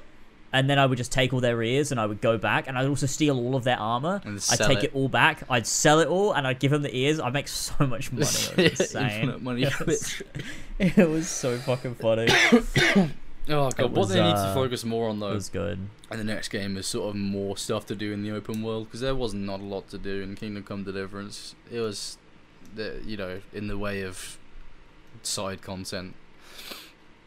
Maybe that wasn't the point of the game though. Maybe you know the point was to be a linear game set in a world that you could explore, but you didn't. you Yeah, know. I mean, I mean, there was there was a decent bit to like sort of like just sort of live in. Like that's what I liked about it the most was that like you can kind of just wander around, you know. It's, it's very it's there's a similar sort of loop to like Red Dead, Mm. Red Dead Two in the Yeah. way, obviously, but Kingdom Come is a bit more like you sort of have to engage with it in Kingdom Come. Like Yeah. if you don't eat, you're gonna be fucked. If you don't sleep, you're gonna be fucked. Whereas in Red Dead, it doesn't matter. You can kind of just like smoke a premium cigarette and you'll be fine. Yeah. Um, but I, I, really like that about it. and it was uh, yeah no it was good Kingdom Come Kingdom Come is a great game It was a it's banger, very good for sure. very fun Yeah, I need to replay that at some point. I, I would, I would not mind doing a retrospective on that game because I can actually incorporate real life history into the video, which would be something Yeah. that I kind of want to do. Which is like Um, integral to the game That'd be really is, cool, actually. Because yeah. that gives me an It's excuse I've- to I've like wanted to do, research that time I- period more. yeah it's like I, I was gonna do it this year but then I just I just didn't because it was five years later I was like it's sort of perfect hmm but Yeah, other other projects are just taking priority I just that's don't how have it time is. That's how it is. you know Happens to the best point. of us. I mean, it happens to me. I don't even want to be It doing this Sonic video. does. but just don't do it then No, no, no, Just no, no, no, no. Actually, my, my, my motivation for it has gone up a lot since finishing recording the script for it. Like, it's actually turning out to be a mm-hmm. really good video. Like, I've started editing it now, and it's super, Okay, super cool. fun to edit. Because I'm like the beginning of the video is dedicated to my relationship with Sonic from when I first started playing it, and talk about the Sonic Adventure games a little bit. And uh, Mhm. the, the sort of how almost like Sonic's deterioration over the years, um, leading up to Frontiers. So I have a section dedicated to like the the adventure games, and then then I talk about well I t- I talk about SA one mainly because that's the first game that I played, uh, and then I talk about sort of SA two to sort of generations, and then Forces gets its entire own segment because I just wanted to drive home how shit it was Mhm. and then we finally move on to Frontiers. So the intro is probably like a good like 15 minutes long before I even start talking about Frontiers. Um, I, I genuinely expected you to say a good hour and I was like I was like oh my god here we go again nah, the video is three and a half hours in total though. Oh, that's pretty good. So that's a it's- pretty healthy length. A hell of a long time for a Sonic video. It's gonna get like six views, but that's fine. Yeah, true, true. Um, I'm so scared to ever do another Sonic video after I did that one on Sonic One and it just completely Yeah. flopped. Just astronomical. I don't think I've made a video that's flopped that hard in, in my life. Your problem is your title Um, wasn't negative enough. You didn't bait the Sonic fans. Sonic fans don't give a shit when something positive is being said about Sonic, but they hate it when something negative. So uh, I know. I'm what gonna should I call say? this- What should the title be? Like, oh, Sonic the Hedgehog was good, other than this thing that Sonic wasn't, and it Sonic used to be good or something like that. Something oh, you know yeah, true. in flaring true. like that that flares people up. It's like, what do you mean it used to be good? You're trying to say Frontiers is bad? It was the fucking When best game Sonic ever. Used to be good. Yeah. Uh, mine's going to be called Yeah. Sonic Frontiers was almost great or something like that, something along those lines. And I'm going to drive home the almost because it's like that's the point that I'm making. It was almost a good game, but it was like, you know, it missed the mark. Um, yeah. so yeah, hopefully that gets Sonic fans pissed off and they'll like storm over to my video and be like, "What are you doing?" And I'll just be laughing like, and I check my comments anyway. yeah, true. Um, Who reads YouTube comments in exactly. 2023? The fuck? Nobody. Only if they're a nice Nobody positive one. Like I mean, I replied to the majority of my comments on my Horizon video. I've I've read and replied to. Um, Mhm. Well, I stopped doing it a couple, like maybe like a month or two ago. But for like a good while, I, I reply to every single comment pretty much because if they've put in the effort to watch an 11-hour video, the least I can do is is acknowledge them. The fact that they've watched an 11-hour video and then commented on it afterwards is like quite cool. So I was like, you know what, fuck it, I'll I'll respond and engage with them. Yeah, but true. if it's someone just going, uh, actually, it's like fuck off. I don't care. I'm not getting into an argument with you in my own comment yeah, section. I'm I'm past those days. Um, Yeah, I think that's the same for me. I think these days I I, I literally only engage with the positive ones. Yeah. Negative ones I try my best to just ignore and just leave. Yeah, like if someone's giving me criticism, like like on my Horizon video, someone was like, "Oh, it's you know I've enjoyed the video, but it sort of became unwatchable for me because you cut out each pause in between sentences, and it just became confusing for me." And I was like, "You know what? That's actually something I've noticed too, and that's actually good criticism." Um, Yeah, true. Yeah, it depends on the. It does depend. It depends because that's not even like a negative comment. No, Like, that's it's just- a positive comment that just has a. Yeah, yeah, yeah. Yeah, yeah, there's definitely that. I think I think something that really was uh, something for me like criticism that helped or like I guess I thought about a bit more was on my AC2 video where someone was like, "This video is great, but you include like including every cutscene was like maybe unnecessary." Oh, and I yeah. thought, yeah, maybe. It's So I- unnecessary in as hell, future but I'm still I like, like- fucking doing it. yeah, it's like I'm never gonna stop doing it, but yeah. there are like I'm like maybe I don't need to include like maybe I can cut them down. Maybe I can like Yeah. you know use only some and Other ones um, don't need to be shown. on the There's there are yeah, some cutscenes it definitely that don't depends need on to the be there. Yeah, like you can Um, summarize a cutscene via your script and just and just have like a clip of that one, and then gloss over it and move back to gameplay again. Like you don't need the whole thing in there. But I, I like with my Assassin's Creed retrospectives, I do like including most of the important cutscenes because those videos to me are like a a replaying of the game almost as well as a review and retrospective of the game itself. Um, Yeah, it's almost like a yeah like a it's like it's like the journey of the game. yeah, yeah, yeah. Which, sure. Yeah, I think I think I definitely I think I I think what I did is I just managed to streamline it by revelations, like through Yeah. my Ezio trilogy ones. And it's weird though looking back and I'm like, man, I kind of I would love to just remake my AC2 one because it, So I would I. I was thinking about that as well.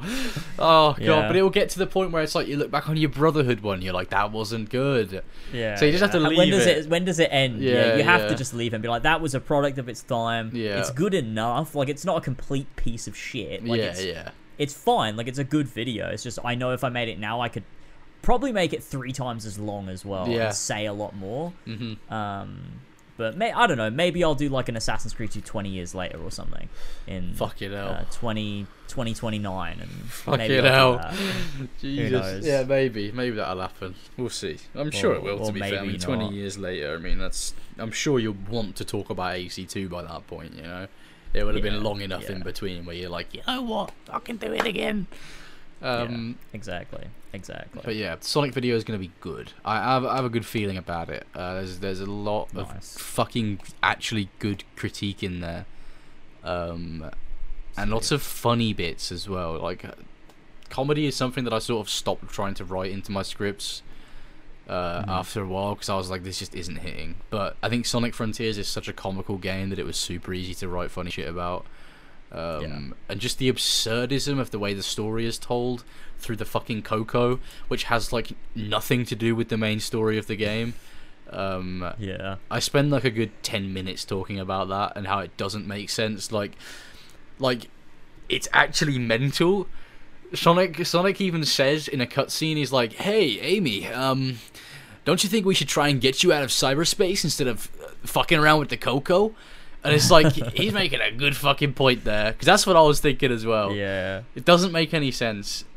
It's a weird. The game, only man. thing that ties the Koco into the story is that Sega had them reward you with a, a Chaos Emerald when you helped them. That is the only thing that ties them into the story. Nothing else does. They should have been side it's- content. Um, it's super weird. Uh, Frontiers is a fucking fever dream. I, like thinking back is. to that, I'm like, what a weird game. I can't believe I played it that. fuck. I played it twice. That's mental, I fucking I got the platinum for it. dude.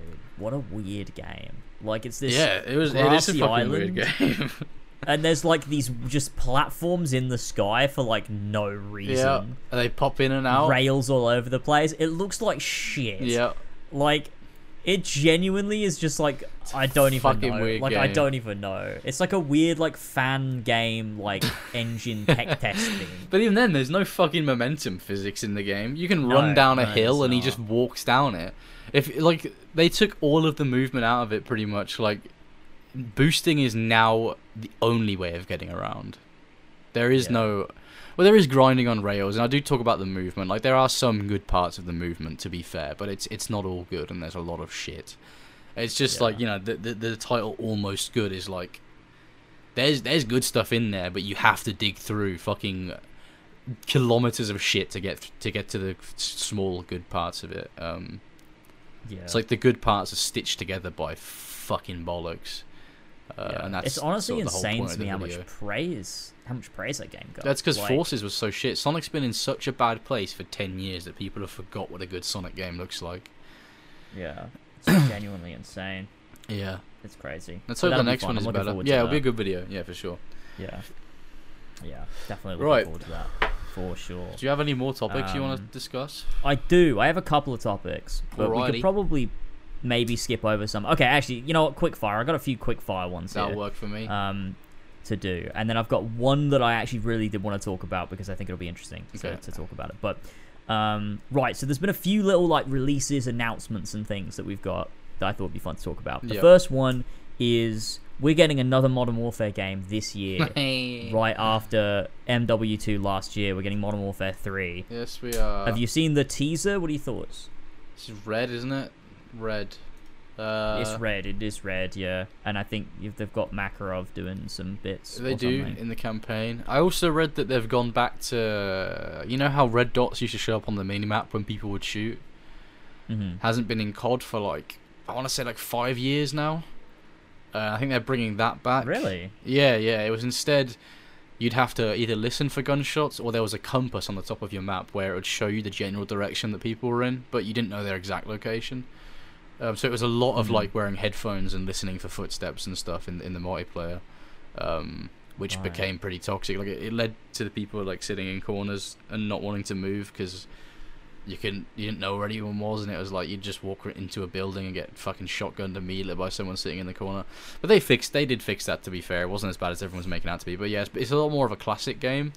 Uh, they've got the original Mhm. perk system back with uh, Ninja being a perk again, which is you know uh, no footsteps, which again is trying to remedy an issue that was brought up by removing Ninja as a perk. I know Dead Silence, I think it was actually. Dead Silence or Ninja, Mhm. one of this. Like, probably an interchangeable name. Um, uh, yeah, it's a bit weird. They're releasing two Modern Warfare games back to back. Um, Yeah. I mean, it is interesting. I'm not sure if it's.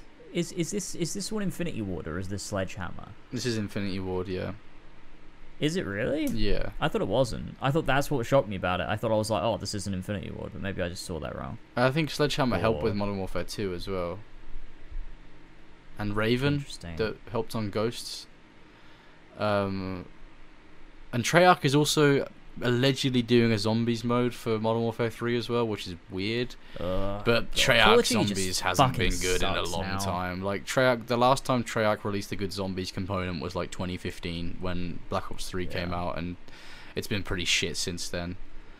Call of Duty Uh, just feels like it's lost all sense of like direction and identity. It I feel like I don't know what Call of Duty is anymore. It's it's fucking shocking. Like Modern Warfare 2019 was good. I played the fuck out of that game. Uh, Yeah. it was it was actually yeah, good. it was. Um, it was. That was. That felt like a return to form, and then all of a sudden it just immediately fell apart. Again. Yeah, because they wanted to release games yearly again. They could have got an extra two years out of the life cycle of Modern Warfare 2019, but they were like, "Nah, let's release Cold War." And everyone was like, "We don't want Cold War. Let's not play this." And they, no one played it. And then they released fucking Vanguard, and everyone was like, "This is shit. What is this?" And then Yeah. then they released Modern Warfare 2, and everyone was like, "Hey, maybe it's going to be a return to sort of 2019 again, like that that game." And Modern Warfare 2 was shit because they fucked with all the fucking way the game works, and they fucked with the How the mental is that? That we live in a we live in a timeline where Modern Warfare Two just came out and it was shit. Yeah, yeah, it's That's crazy. a thing we can actually say now. Is that. Modern Warfare Two was shit. Yeah, I can say that fucking Call of Duty Black Ops was better than Modern Warfare 2, and it it's it uh, yeah it works.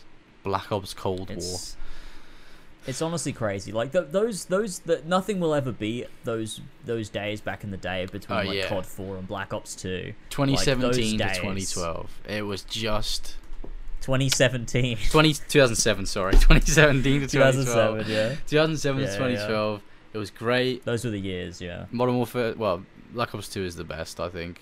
Is the best Call of Duty ever released. Um, yeah, I think it's. I think it's. I don't. I don't know if it's my favorite. The but best it, it all-rounder. Probably is like. Yeah, it, it. Every single element of it is good. Like campaign, multiplayer, and zombies are all good. Yeah.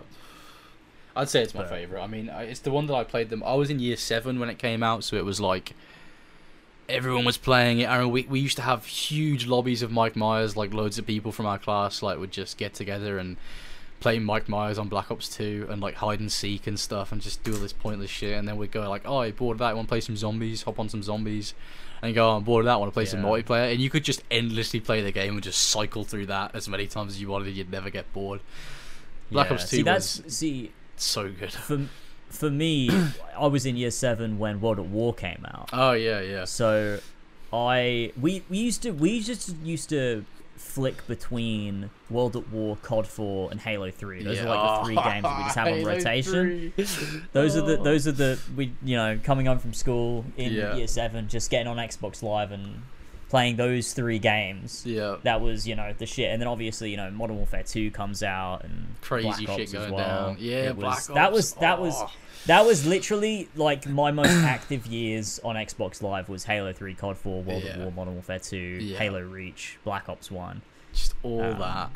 was Just so fucking good. It was a golden was age so for, for online gaming. Yeah. It's not been ever the same since, and it will never be the same again. But Yeah, it was a That was beautiful the- fucking time. that was the shit. Um, It was so good. Like I I used think- to fucking. I remember playing Halo Three with you. We'd like playing like Duck Hunt and shit on like split screen. oh, so fun. Like I used so to. I remember the first time I played COD Zombies was with fucking Daryl. Oh yeah, yeah, yeah. Like I was in the middle of a campaign mission. He messaged me on Xbox Live. and Was like, "Want to play zombies?" I was like, "What's that?" He didn't reply to that message and just sent me an invite.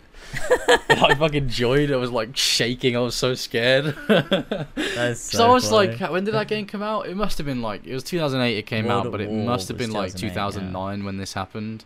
Like, I would have been like seven or eight years old. Fucking Yeah. Nazi zombies running at me, making horrible, scary Oh, man. noises. Like I remember, I think that night I had a nightmare about playing zombies on solo and like not being able to log out, That's so and, like funny. being forced to play it. I was so scared of it.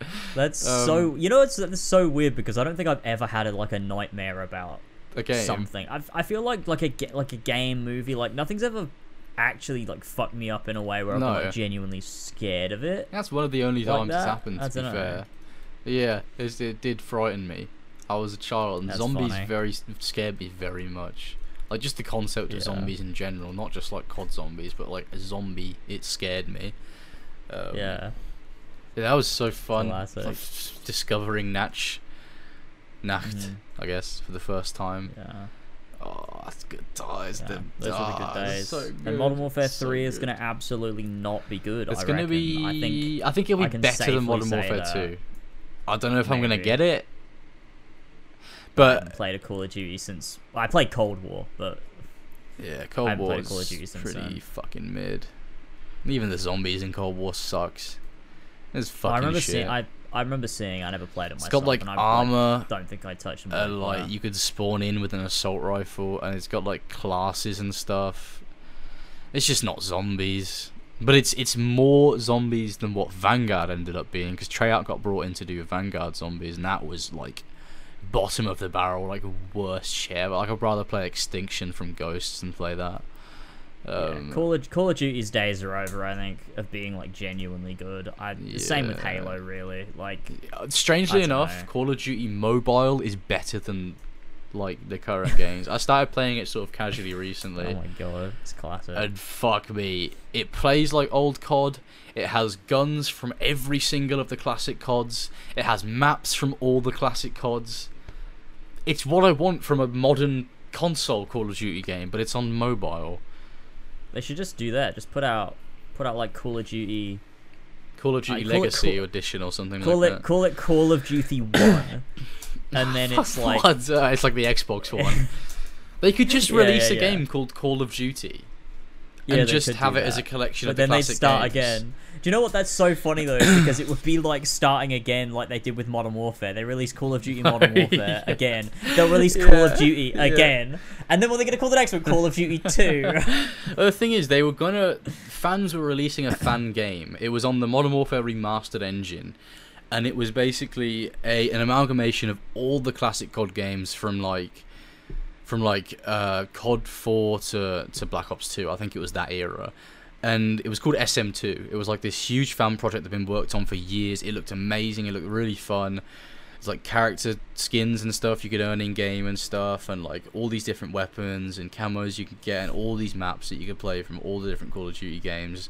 And recently, it was like it was like near completion, and Activision shut it down oh, of course they did. because they're fuckers, and yet they still release shit COD games. Maybe they're gonna do their own one, but Maybe I know for a fact it's gonna have tons of bullshit fucking pay to Yeah, win in it. Exactly, that's it. It'll and fucking microtransaction be- heaven. yeah. You know, it'll be a stupid grind fest. and it just won't be fun to play, and it'll take the soul out Games- of that multiplayer experience. Games just suck They do these suck. days. Like companies Multiplayer can't games are make really like bad. It really sucks because you will never find a game with a progression system like Halo Reach or Modern Yeah. Warfare 2 or like that's just never going to happen again because Never. they're not lucrative. Like g- companies look at that and they think we could do that or we could do this and make a lot more money and people will still buy it. Yep. So why would we not do that? Like there's no reason to make a genuinely authentic like microtransaction free multiplayer experience anymore. Yeah, and they made their way sort of so slowly into AAA games in the West that it's sort of just like we saw Yeah. it come in, but it was like so gradual, and now we look back and it's like, fuck, look where we are Yeah. now. So you you load up a multiplayer so game these days, and, before even seeing the menu, you get get this pack at a discounted Yeah. price if you buy now. Fucking ads all over it. Yeah, it's fucking God, ugly. it's like- I remember back in the day when when Assassin's Creed Brotherhood came out, and there'd be a little banner at the bottom that would be like, "Open this," like to go to UPlay or Oh, whatever to have like yeah. information about like AC Revelations or something. And that was like, I guess, a little bit weird at the time. Was like, oh, I'm getting an ad for the next AC in the current but obviously, AC. obviously, Ubisoft were ahead of their But- time with that sort of fucking bullshit. They really were. So, they really were. yeah. Like with UPlay at all, like playing fucking Ubisoft games on PC back in the day must have been. Well, I mean, still, but like yeah, it's still a a complete bitch needing a Uplay account and having to verify it. And like they Ubisoft are the first people, right, that made um multiplayer passports. So if you bought a second-hand copy of Assassin's Creed Brotherhood, you couldn't play multiplayer because you needed the passport, which means you had to buy a brand new copy. What? What? And that was a thing. So it's that not just thing all the tied to your account? Flag. No. What? No, so no, so like what would happen is you would if when you when you got your copy of the game, it would come with a little code, and you'd have to redeem that code on Xbox Live, and that would unlock the multiplayer, so you could play multiplayer now with Assassin's Creed Brotherhood. But if you then gave that game like to a friend or you sold it and someone bought it secondhand, you wouldn't have the code, so you just wouldn't be able to play the multiplayer. That's not fucking You worth had playing buy a AC brand new multiplayer anyway. Hey, AC multiplayer is fucking That's brilliant. not. It's not. It's fucking fantastic. Shite. You're just bad at it. You're just fucking bad I'm not it. bad at it.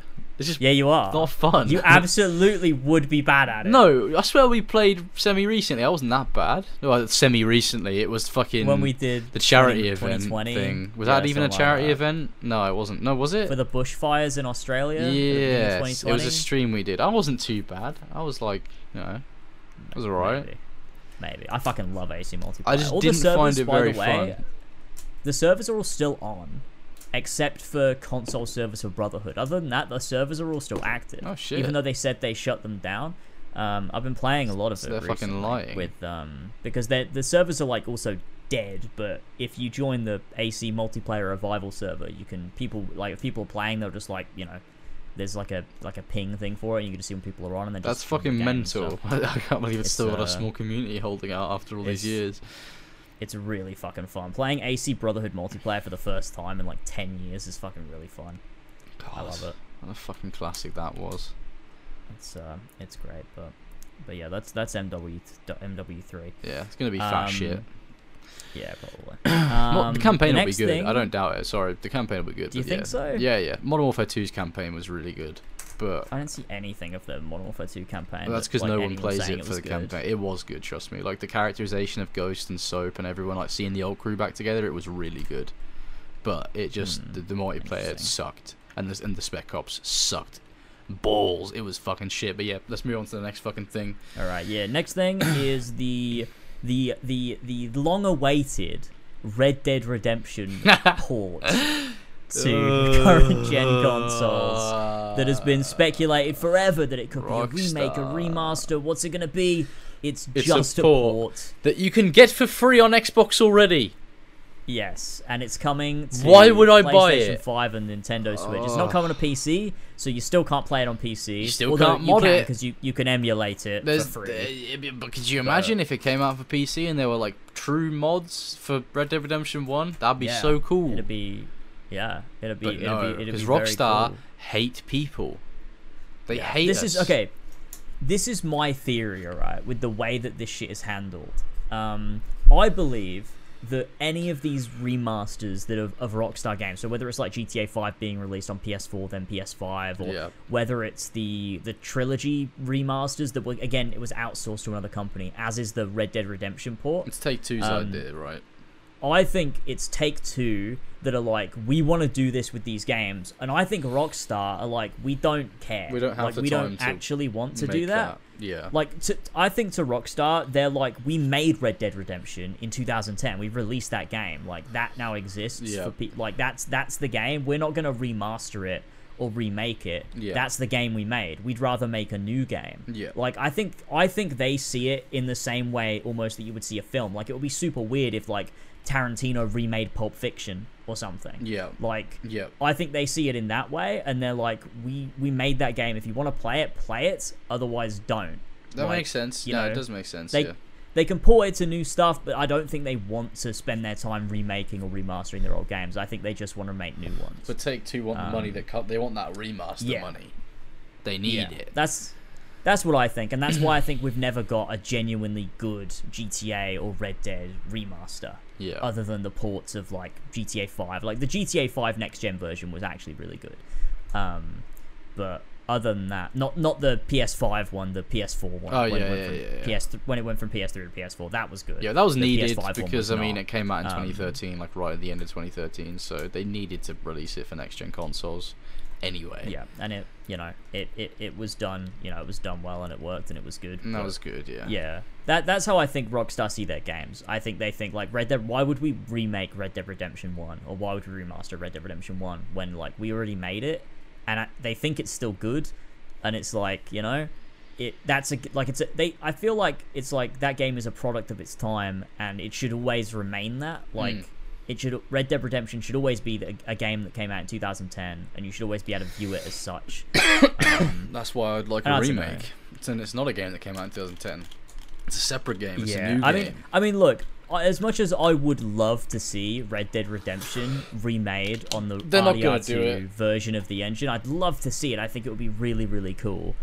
I think I can also respect them just not wanting to do it. That's well. fine. Yeah, no, it's fine. Like it's, I've especially with the announcement of this port, like it's, I, I no longer expect that as something that anyone wants to do. Like it's not gonna happen. Um, I'd Yeah, love it. If it was on, the, yeah, if it was on the cards, this port wouldn't be coming out. No, exactly. Uh, it's So it's, it's- yeah, pathetic it's- that it's a port. It's it's not even a fucking remaster. They couldn't even be asked to do that. They were just like, yeah, fucking port it and sell it for fifty dollars. Uh, think- obviously, they didn't release it for Xbox because they knew that's already backwards compatible, so no one would fucking buy that shit. Um, I think my biggest issue is the price more than anything. I think it's just Yes. I don't think you should be selling this port of a 2010 game for fifty dollars. No. Like that to me is just too it's too much. It's like ridiculous. It's maybe, I'm not going to buy it because of how $20, expensive like- it is. Yeah, if it was twenty dollars, I'd be like, yeah, I'll, I may, I yeah, may buy it. That's fair enough. Red Dead Redemption is definitely worth twenty dollars. Yeah, I'd say so. Um, But fifty dollars, I mean- fuck no, dude. I'm not buying that. yeah, that. I just don't. I just don't think that's necessary, especially when you know modern games are coming out and they're you know some some of them sometimes they can be fifty dollars. Like that's a cheap modern game, yeah, but like yeah. you know, it's it's still it's still just too expensive. Um, and I literally have it on Xbox. Exactly. Um, for free. Yeah, For complete free. Like Um, I'm I'm I know I'm bad for buying games on PlayStation when I can just play them on Game Pass for free or for my subscription and stuff. But even I'm not gonna True. buy this fucking port.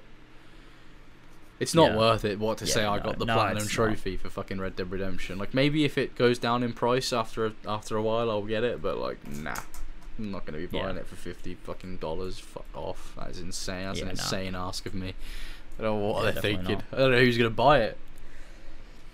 Yeah. I think I think that I think it the people that will buy that will buy it are the people that like just don't have any other access to it. Because if you have Yep. only a PS5 or only a PS4, you you can't play it Yeah, because it's only true. available on PS3 for you. Then, because like if you don't have an Xbox, you have no way of playing it. So I think a lot of pl- people that only have PlayStations are probably like, oh, finally I can play Red Dead Redemption. Yeah. I can't. I actually can't believe Um, PC fans have been shafted again. That's absolutely wild. Because for years, people on PC were like, "Okay, just holding out hope. They'll they'll do some sort of thing for Red Dead One eventually, and we'll get it on PC." It's actually fucked. Yeah. They still don't have an official version of Red Dead One on PC. That's I fucking know, it's wild. wild. I think the main reason that people, the thing that everyone say is that the, the code for Red Dead Redemption One is beyond fucked. It's to the spaghetti point code. where It's it's- spaghetti code. it's like I Don't guess give me that porting it to. PC is hard. I don't know. I don't know anything but- about game design, but don't give me that shit because they've emulated it on fucking. They've emulated it on PC, right? Yeah, but that's just eh, that's that's just an it's just the Xbox. It's just an Xbox playing it basically. It's just tricking it into is. thinking that an Xbox that it's an Xbox. Yeah, I guess so. Yeah, that is true. Yeah, so you're still you're still playing the Xbox version on an Xbox. It's just running it through a PC. Yeah. Oh wait, so you have to have an Xbox to do it? No, no, no. Well, legally, yeah, but no, obviously you don't. No. But like that's that's what emulation is though. Yeah, it's Like, tricking the software into thinking that it's being run through the right. Yeah, like it thinks you're playing thing. it on an Xbox. Yeah. Yeah, Okay. which is the point. Um, but which is also that's how Xbox Series X and Xbox One does backwards compatibility. It's just emulation. Yeah, yeah. So it does a fucking yeah. good job of it as well. Whe- Whereas if you played an original Xbox game on an Xbox 360, that would be actually like Xbox 360s can just run Xbox original Yeah, games. you could put the disc Whereas, in, right? yeah, I mean, you can you can also you can use the disc with Xbox One and Series X, Oh, but I didn't know that. it's not the actual console that's running it. It's emulating a 360, yeah, which is it's interesting. It's an interesting way of getting around it. it works pretty well. But, and it's, um, it's meant you yeah, know it does, that they yeah. can. Yeah, it means you can upscale it too. Yeah, exactly. um, Like they're is, so you know, good with backwards compatibility on Xbox. It's it makes me Yeah, annoyed that PlayStation isn't as good. good. Yeah, but that's why It's I've got really, both It's consoles. actually really good. It is really good. It's insane. Like the amount of games you can play at an upscale resolution and frame rate is fucking mental. Yeah, It's, it's, like, genuinely mad. Invaluable Like, to have to play old games. like, and it's not even just previous generations. Like, you can play Assassin's Creed Unity on Xbox Series X at 4K 60 frames a second. Yeah. That's mental. good after the that's a thing you can do on console. Yes, it's great after the patches. I saw that fucking clip of you Um, actually unironically saying it in that video as well. Oh yeah, Where you're like, after the patches, it's actually a great game, or whatever the fuck it I is that know. said. That was the that was the funniest fucking thing I accidentally The found greatest setup for a joke ever. It was like years from in the my making. AC Unity review. It's so fucking good. oh god, this is hilarious. Oh Jesus Christ! Yeah, that's that's genuinely. yeah, we were talking about. Red Dead. Um, Shit, piece of shit. yes. Game's Yeah. good. I don't want to fucking play it though. I've played it too many times anyway. I don't even need it. Yeah, Um, yeah, that's that. yeah, no, uh, yeah. Fuck Yeah. you, take two. Um, Fuck you. Hope hope it gets and enough the- money to fund GTA Six at least. Yeah, in case you know they didn't already have money to Well, fund yeah, GTA I mean, 6, yeah, they just got in fucking case. loads of money. This is fucking bullshit these days. People going, developers don't have enough money. so they've got fucking loads of money, dude. They just don't want to spend it. You've got to look. You've got to buy Red Dead Redemption Port because Support the developers. don't have the money. If you don't buy it, you're You shitting on the, developers. You're directly about the shitting on them. that- They haven't they been paid. have money. They've been homeless since working on this game. They only get paid when it's done. Fucking hell. Right. What's the next topic? Uh, the last, the last quick fire little topic here was the Teenage Mutant Ninja Turtles game. oh yeah, the last Ronin, which we did talk about the other day in real bit, life. but- Yeah. Looks Yeah, really cool. I'm gonna have to see yeah, gameplay first, obviously, before I say it looks. I mean, the concept is yeah. cool. Once again, it's fucking developers going, "Oh, we're making a game." It's like, "Oh, cool. Yeah. Where is it?" Hey guys, we're making a game. They said it's, Yeah. Also, the information says it's years off, so it's like, why did you Ah. fucking show it then? It's like the fucking. Why like did you do CD this? Projekt Just Red wait. going, "Oh, we're working on a Witcher remake. Don't worry, it's like five years away though, so Yeah, it's pointless us telling hell. you." What Yeah, happened to like so announcing stupid. games at like events? Oh wait, there is no fucking events anymore. There's no events anymore. Events Everyone fucked off to their own shit. E3 got cancelled. Yeah, I hope you're all fucking happy with yourselves. you just post a vague teaser on Twitter seven years before your game is Yeah. even ready to come out. Pretty much. You just post like, Like- a PNG of like your game's logo, and it's like, ooh, That doesn't even represent the game at all. You're like, and Oh, you you caption it like something is coming, Yeah, and then so the, you click on the article, and it's like, yeah, so if 14 years from now this game might come out, And then we 14 don't know. years later, they release a, another tweet that's like, "Sorry, I know, I know it's bad, but we're delaying it. I'm sorry." Everyone's forgotten about the game by then. It's like, oh, you need to say sorry, dude. I don't know why you're fucking getting so Uh, dramatic about We're it. so sorry. We know everyone was really excited for Gollum, and the game just didn't live up to expectations. It's like I'm sorry, really, really guys. I know everyone was. I know everyone was super excited for The Last of Us Part Three. I don't know what was it. It was fucking um the multiplayer mode. The they Last of Us released an apology yeah. for delaying a game that didn't have a release date yet. yeah, yeah. it was like, sorry guys, I know everyone wants to see it, but like, it's not ready to be shown yet, so we're not. We're sorry for not showing It's it. fucking amazing. It was because people have these crazy expectations these days. it's Oh like whenever God. there's a PlayStation event, everyone's like, "Oh my god, Bloodborne 2 is gonna be announced. God of War next game. True. Uncharted's gonna be rebooted. Uh, there's gonna be a new fucking IP. There's gonna be six new IPs. There's gonna be another Crash Bandicoot game. There's gonna be Ghost of Tsushima 2. Like everyone gets so excited, and then it's like they'll announce like I know. nothing, and everyone's like, Resident "For Evil 8 fuck's sake!" VR. Yeah. Yeah. Yeah, they'll fucking re- release a, announce a bunch of PSVR shit, and everyone's like, "Oh, "What? Yeah. We expected all this. We expected Bloodborne two for Christ's sake. Bloodborne two is not happening. They're not gonna do a Bloodborne two. Yeah. It's done. Bloodborne 2's not happening. The only thing for Bloodborne that is like maybe possibly one day is a remake or remaster, yeah, something like that. I don't see them remaking it, but I can see them remastering it for sure. I think they might. I think they might. Look, they did it with Demon Souls. I think they might do it. Ah, I'm but I hope they don't give it to Blue one. Point though. Like Bluepoint did a good job with the, with the Demon. I like the Demon Souls remaster, but if you compare Demon Souls, like the atmosphere and aesthetic and art style of Demon Souls original to the to the remake, it is. Remakes a million times better. Uh, yeah, but art style. The, the graphics original- are better. The graphics are better for sure, but the I don't uh, the, the, care. The atmosphere of the original great. is a little bit more. It's it's cooler.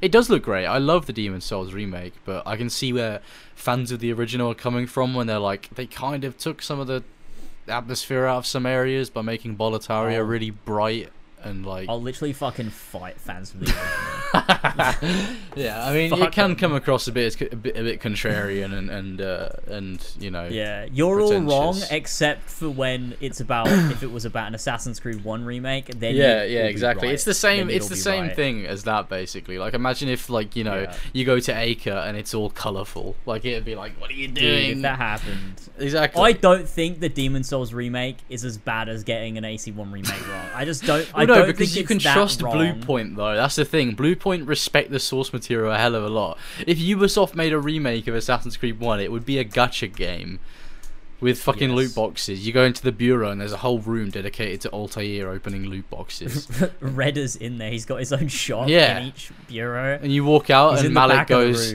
ah altair i like your new blade it's good it's got Yeah, flames it's- on that's it why, and they'll they'll justify it by saying, well, technically, you've never seen the back of the bureau, like the camera angle just. it was always it. there yeah Reda was always there. Yeah. In canon, yeah.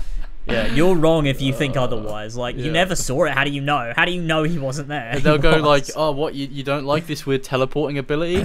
Animus trickery, bro. It's just Yeah, the you- Animus like, recreating. what, But you- Altair is moving so fast that the Animus can't detect him. All right. yeah. Yeah, what do you mean? Yeah. No, technically it's like you could do whatever you oh, want and then just say, "Oh, it was the Animus that did it though." And that makes it okay. It does. It doesn't matter the fact that I have to play it. And it's also Yeah. like it's like fucking completely like Shit. like it's yeah, it's so shit. Like it, they're like, "No, no, no, you don't understand." Like the Animus did it. shit. Don't the blame Animus us. The Animus fucking it's did it, bro. the animus is showing it as shit. Like the actual thing that happened is actually really close to like the stuff you want from AC. You just don't Yeah. get to play that. So just read the book because that gives you what you want from it. But the Animus, it came into the Ubisoft Yeah. offices at night and it, de- it decoded the games differently than how we meant it to happen. and it put it in game story. Like, it's fucking Animus, this pesky Animus. It's uh, fucking ruining our games. Oh my god! Oh, the God. fucking argument that like nothing matters because oh the animus did it, so technically that's not what happened. Like oh the in Valhalla the oh no no no don't don't worry the the flashbacks to the Isu period like in reality they're not actually frost giants like that's just Eivor's just brain. yeah, it's Like, Eivor's brain. It's yeah, like, so, the Animus can't yeah, recreate I that. get it. The Animus can't recreate get that, it. and it also can't recreate Ugh. the DNA in Odyssey, but it can do stuff that it didn't even happen. Okay, I I see how it, It works. can turn it can turn Juno into a frost giant. And It can look, also have. that's- It can create memories that, that didn't exist of Bayek looting tombs, but it can't It can't fucking. Oh, I don't even fucking know. I don't know. I'm getting angry about And- it.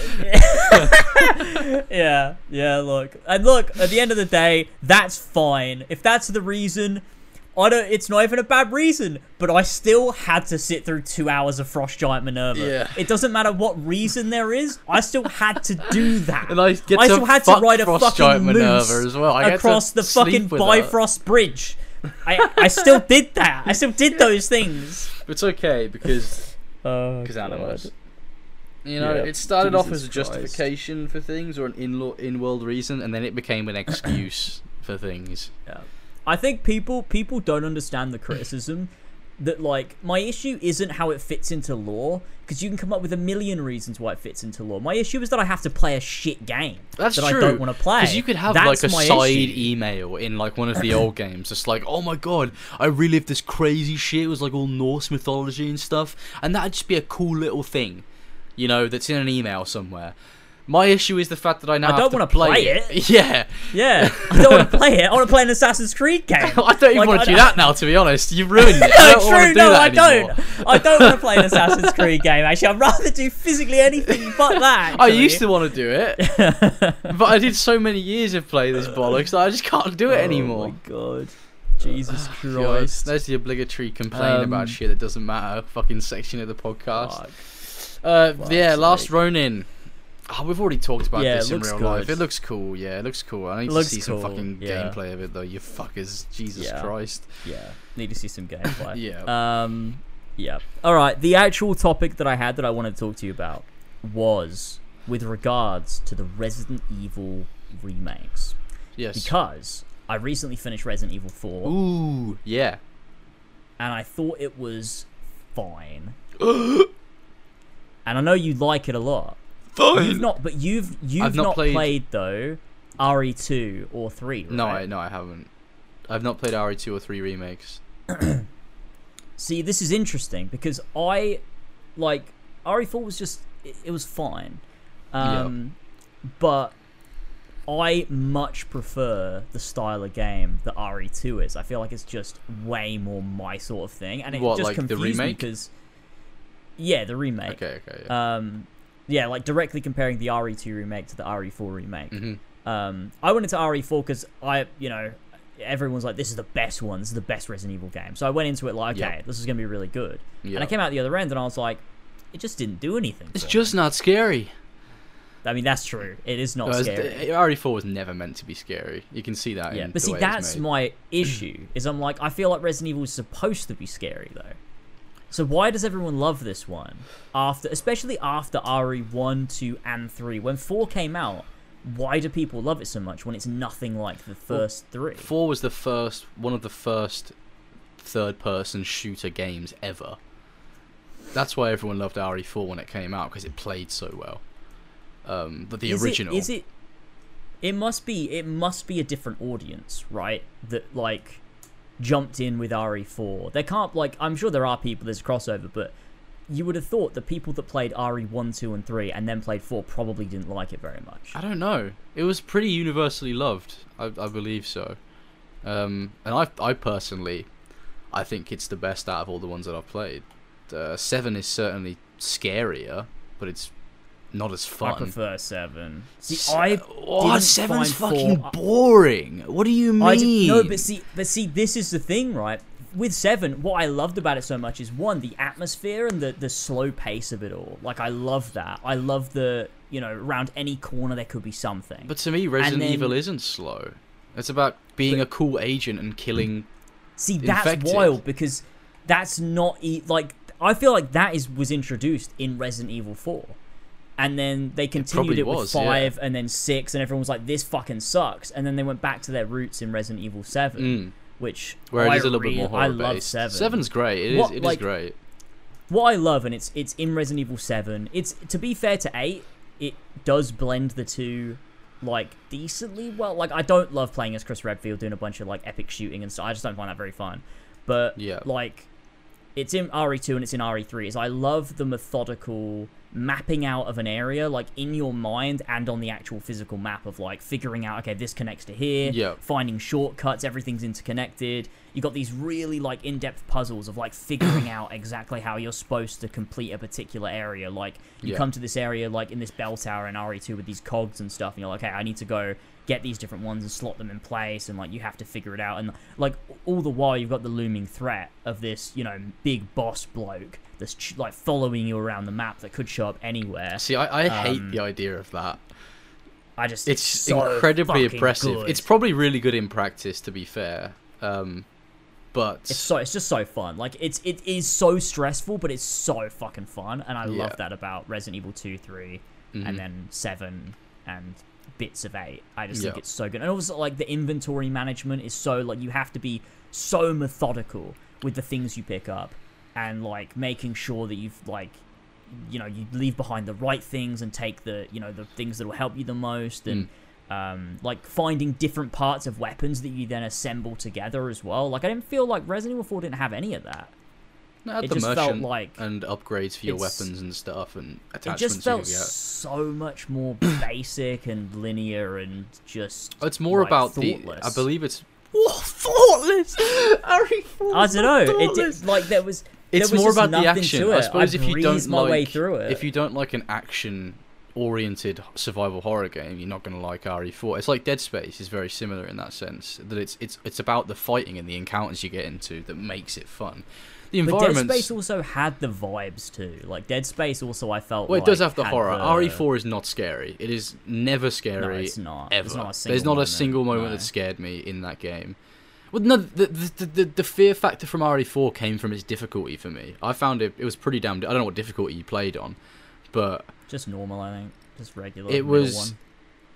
it was it was hard on my first playthrough. It was very hard to the point where I died multiple times at the beginning of the game in certain areas, which rarely happens to me in games these days. Like I'll normally, you're pretty familiar with games that you just don't really die because it's like, how am I gonna fucking die? I know how video games work, but RE4 really challenged Mm. me, and I think this the the fear factor of that game comes from going into an area and being like, fuck, there's more powerful enemies here. There's so many Ganados. How am I going to deal with this? How am I going to make sure my resources last me through this area to get to the next one? That's where the fear comes from. It's not from the it's not from the game being scary. It's from the game being difficult. Yeah. Um, See, I don't know. I just to me, I found that very tedious. I like at the start, I quite enjoyed the combat encounters and like doing your parries and trying to be really efficient with it and stuff. You're right. Is the call yeah, good? Yeah. yeah. Yeah, sorry, it just cut Um, out for a second there, but it's back now. Yep. Okay, cool. Yeah, I, th- I think yeah. I at the beginning I did enjoy like the combat encounters, like trying to be just very efficient with how you string your moves together. I was like, oh, this is quite fun. Mhm. But then around like the halfway point towards the end, I just got a bit tired of it. I was just like, uh, I just like I don't know. I just don't. I'm not enjoying it that much. Like it's quite easy. I felt like I was like doing a decent job. My my favorite part was the fucking pirate mini game with the where you shoot the the targets. Ah, shit. yeah. Your favorite part of I loved RE4 remake was the Yeah. fucking shooting gallery. Yeah, Fuck yeah, me. Not even any That of the boss battles, bit. like the Krauser boss fight, like the cool one where you're on top of that, you know, big tower and you got like Nah, parry him and It stuff. just didn't feel like. See, that's the thing. Like having the precedent of all the Resident Evils I played before, Mm. like especially RE2, Yep. like playing as Leon again. It just, I was like, this is just what am I playing? Like, what am I playing right now? It just felt so weird. The greatest Resident It- Evil game there is. It just didn't feel like Resident Evil. It just felt like this is just not what I want out of Resident Evil at all.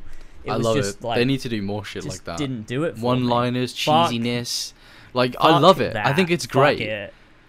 There's so many games these days that are just you're in an old house and you it's dark and you got a gun. No, but Resident Evil Mm. does it the best though. That's Does the it? Because seven isn't that good. Like it's good. Seven is fucking great, but it's Resident not. Evil 2, There's like two Resident enemies Evil in the entire best. fucking game. It sucks. Like from a combat perspective, Resident Evil Seven is But it- but dog it's shit. not But it's not a combat game. That's But the thing. survival horror does have combat. You can't just ignore that part of the game, and that's what they But did it's in Seven. survival horror. It's not combat horror. I'm not saying it is, but there needs to be somewhat of a combat system. Oh, granted, four four is a, four is an action game. It's it is Yeah, not. it is- It's it's an it action an game action with game. survival horror. You know DNA in it. Um, Some of it, yeah, a little bit. I you know, it's got the it's got the resource management for sure. Like that's definitely there. Um, Like survival horror, I don't feel you need to have any sort of combat system other than shooting. like that's really when you look at like the original Silent Hill or you look at Resident Evil One, like you got these fixed camera angles. It's really about puzzle solving, you know, efficiency of your inventory management. what about like Dead Space? your- that's got a crazy placement. combat system. Yeah, I mean it's like an evolution maybe. But I also think Dead Space doesn't sacrifice the survival horror in favor of just going into combat. I feel like Dead Space is actually a really good balance between old Resident Evil and like RE4's style of Resident Evil. Dead Space is actually really uh, this really good in between there, I think. But it's got the Whereas I atmosphere, think- but it's got like well, it's got a few puzzles throughout the game, but most of your time in Dead Space is spent killing necromorphs. True, it doesn't have the yeah, it doesn't have the necessarily the in-depth puzzles. I think I think I just love the methodical and like just thick atmosphere of like RE2 specifically. Like that's my favorite one. RE2's atmosphere is just like the police station, for example. It does look pretty scary. end, Like it's so fuck like it just it's it I've never felt so stressed, but also the most like cathartic relief when you complete an area. It's just Yeah. that that satisfaction drove me to play the other Resident Evil games. I'm like, I just want to play the rest because this has been such like the satisfaction of getting through an area just feels incredible. It's the same feeling I get from beating a Dark Souls boss, honestly. And Yeah, you can I overcome didn't that feel that in. RE4. I'm surprised Yeah, because I got I- a hell of a lot of that in RE. Like some of the areas in RE4, like in the lab on the island when you come across the uh the what are they called? The fucking regenerators. Like that shit was scary. That was probably one of the only parts in the game that was actually pretty scary with the regenerators. I just, I just, I, honestly, I breezed my way through it. Like it just felt pretty easy. I like felt like I was brute forcing my way through most of it. Like I Maybe you didn't should have have picked a higher really difficulty. think much. Maybe, but also like, like, on that professional mode, I think the game really does shine. Um, I, I, I just feel like I mean to me difficulty was never like the thing that made me love it. I just I think it I mean I guess it depends a lot of the times like the one that you personally have a connection to I mm, guess. yeah, like, yeah, for sure. Because that's what you Like, come I- to you expect from the series. Yeah, like, I played RE2, I played RE3, I played 7 and I'm like, okay, this is I love these games. This is so much fun. This is exactly like the type of game I like. And then I play RE4 and it's nothing like it and I'm like, oh, It's just so didn't do good, it though. It's me. got so much charm. RE4 is fucking amazing. It's amazing. yeah. I love I it. just I don't know. It's weird. I felt like Leon was a more complex character in RE2 as well. Like I just felt like I liked him more. I had more going for him. He definitely is. No, that's something Um, that other people have commented on too. I think in four they did a better job of sort of fleshing him out in the remake, but in RE4 original he is basically like quippy operator guy. That's just really cool. Um, Yeah. I don't know. I love RE4. I think it's great. It's definitely not a scary game. It's not really a traditional survival horror game, but I had a super good time playing it. You know, trying to figure out how to get through through the next area. You know, because I, I don't play an awful lot of survival horror games. It was probably like, you know, I went from Dead Space and went straight to Resident Evil 4 remake, and before that I played like what RE5 and RE bit of RE7. Um, so it was incredibly hard for me. Like it was a tough game to, to play on my first playthrough. Um, maybe that was what added to my satisfactory experience playing it because I'd, I'd struggle to get through an area. You know, there's a new enemy I got to deal with, and that's that's put into the rotation of enemies that are thrown at you and stuff like that. Um, there's some yeah, puzzles see, that's there. just to me like I'm like I can get why that would be fun, but then I'm just thinking about like that's just not Resident Evil. Like, why would I Mm. want a bunch of enemy variants where I got to do epic combats? Like, it just feels to me that's like not. But I thought It's just not Resident Evil like was about always about the Evil. mutations and, and the virus and the different things that come out of that virus. I thought that's what it was about. Not I mean- fucking doing puzzle. I guess there is a lot of puzzles in Resident Evil. I don't know. That's There the a thing. RE one, two, and three are all quite similar from what I know of at least the originals. Yeah. and then it feels like RE4 was because the rest because the first three right were all on PlayStation One, and then the and then yeah RE4 was the first one that came out on PS2 and GameCube. Yeah. Yeah. I think So I think the reason why leap and they RE4 is so to do something loved different. is because RE4 did for Resident Evil what RE7 did for Resident Evil.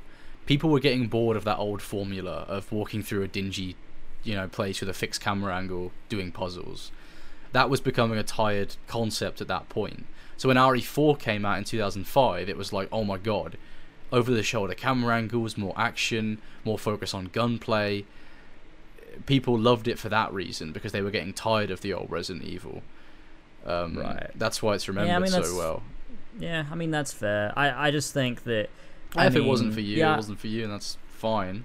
I think you're wrong just- objectively, but that's okay. But I mean, my, I mean, I think this speaks to like you know what I like out of Resident Evil is that my favorite, other than the pirate minigame, my favorite part of RE4 was the fucking bit where you play as Ashley, and you're going around in the I dark like and you've just got bit. the lantern and you're like trying to unlock all the doors to get Yeah. to get to get back to Leon. That bit was I was like, yeah, okay, this feels like Resident Evil.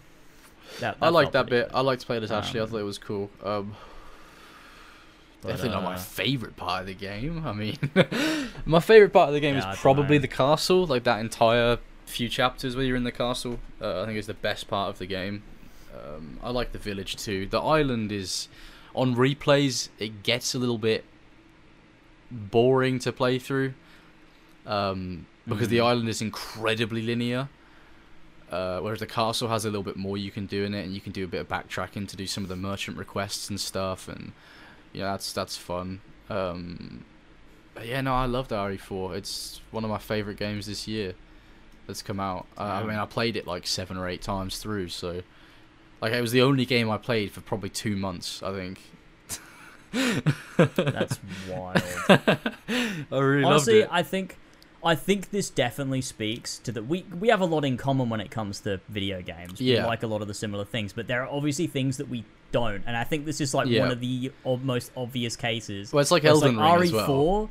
is yeah, well, like R- RE4 is such a you game, It is. and RE2 is such a me game. Like they're just, they are literally like they, they those games. I feel like just define the differences between like the things that we value. I Yeah, feel for like, sure. In a lot of ways in games, like that, that's how I felt when I finished RE4. I was like, I didn't, I didn't, I didn't like this. And I'm like, I completely get why George did that. Yeah, This is because such I love combat. game. I fucking love combat, Yeah. and I have since I was It's a kid. that- and it has quite a complex and like there's quite a lot of depth to how efficiently you navigate the combat like you know there's that room when you have you went like with the the pillars in it and you've got the the guys come out at you and there's like five or six of them or something that come towards you and there's like the clips that people have done where i think you posted Oh, is yeah, where yeah. Where you, is that where Ashley gets taken away for the first time? you- Oh no, she's not been taken away from you. No, it's no uh, not quite not quite it's yeah. when you first see uh, Salazar, right, and he talks to yeah you, yeah yeah and then they come at you. Yeah, yeah, that room's great. yeah yeah yeah And like the water Yeah, room where you have to turn the valves and stuff, and there's like so many enemies oh, come yeah, at you.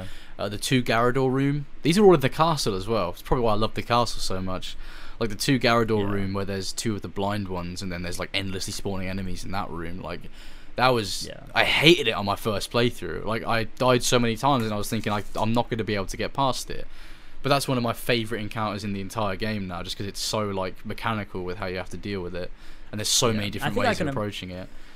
Yeah, I think I could appreciate that. I mean, it's yeah, like I like I said, I had I did find it satisfying to a point, but I think at a point it just got tedious for me, and I was just like, ah, Yeah. it's whatever. Plus, you were Um, expecting something more of like I, I know I'm gonna play RE2, and I know it'll probably be a shock to me when I play it because it's like I'm gonna feel so limited in what I can do because you're not meant to feel powerful in that game. Like in RE4, it's all about Leon Yeah. being better than everyone else. Like that's what you, you feel strong playing it. But I guess that's almost goes against what a survival horror game is. Because you're meant to feel on the back foot in a survival horror game. That's why it's survival. Like the enemies aren't meant to be surviving from you. You're meant to be surviving against them. Yeah, Um, yeah, yeah, yeah. And that's what I love about RE2. And I think like part of me when I, I remember when I streamed RE2 for the first time.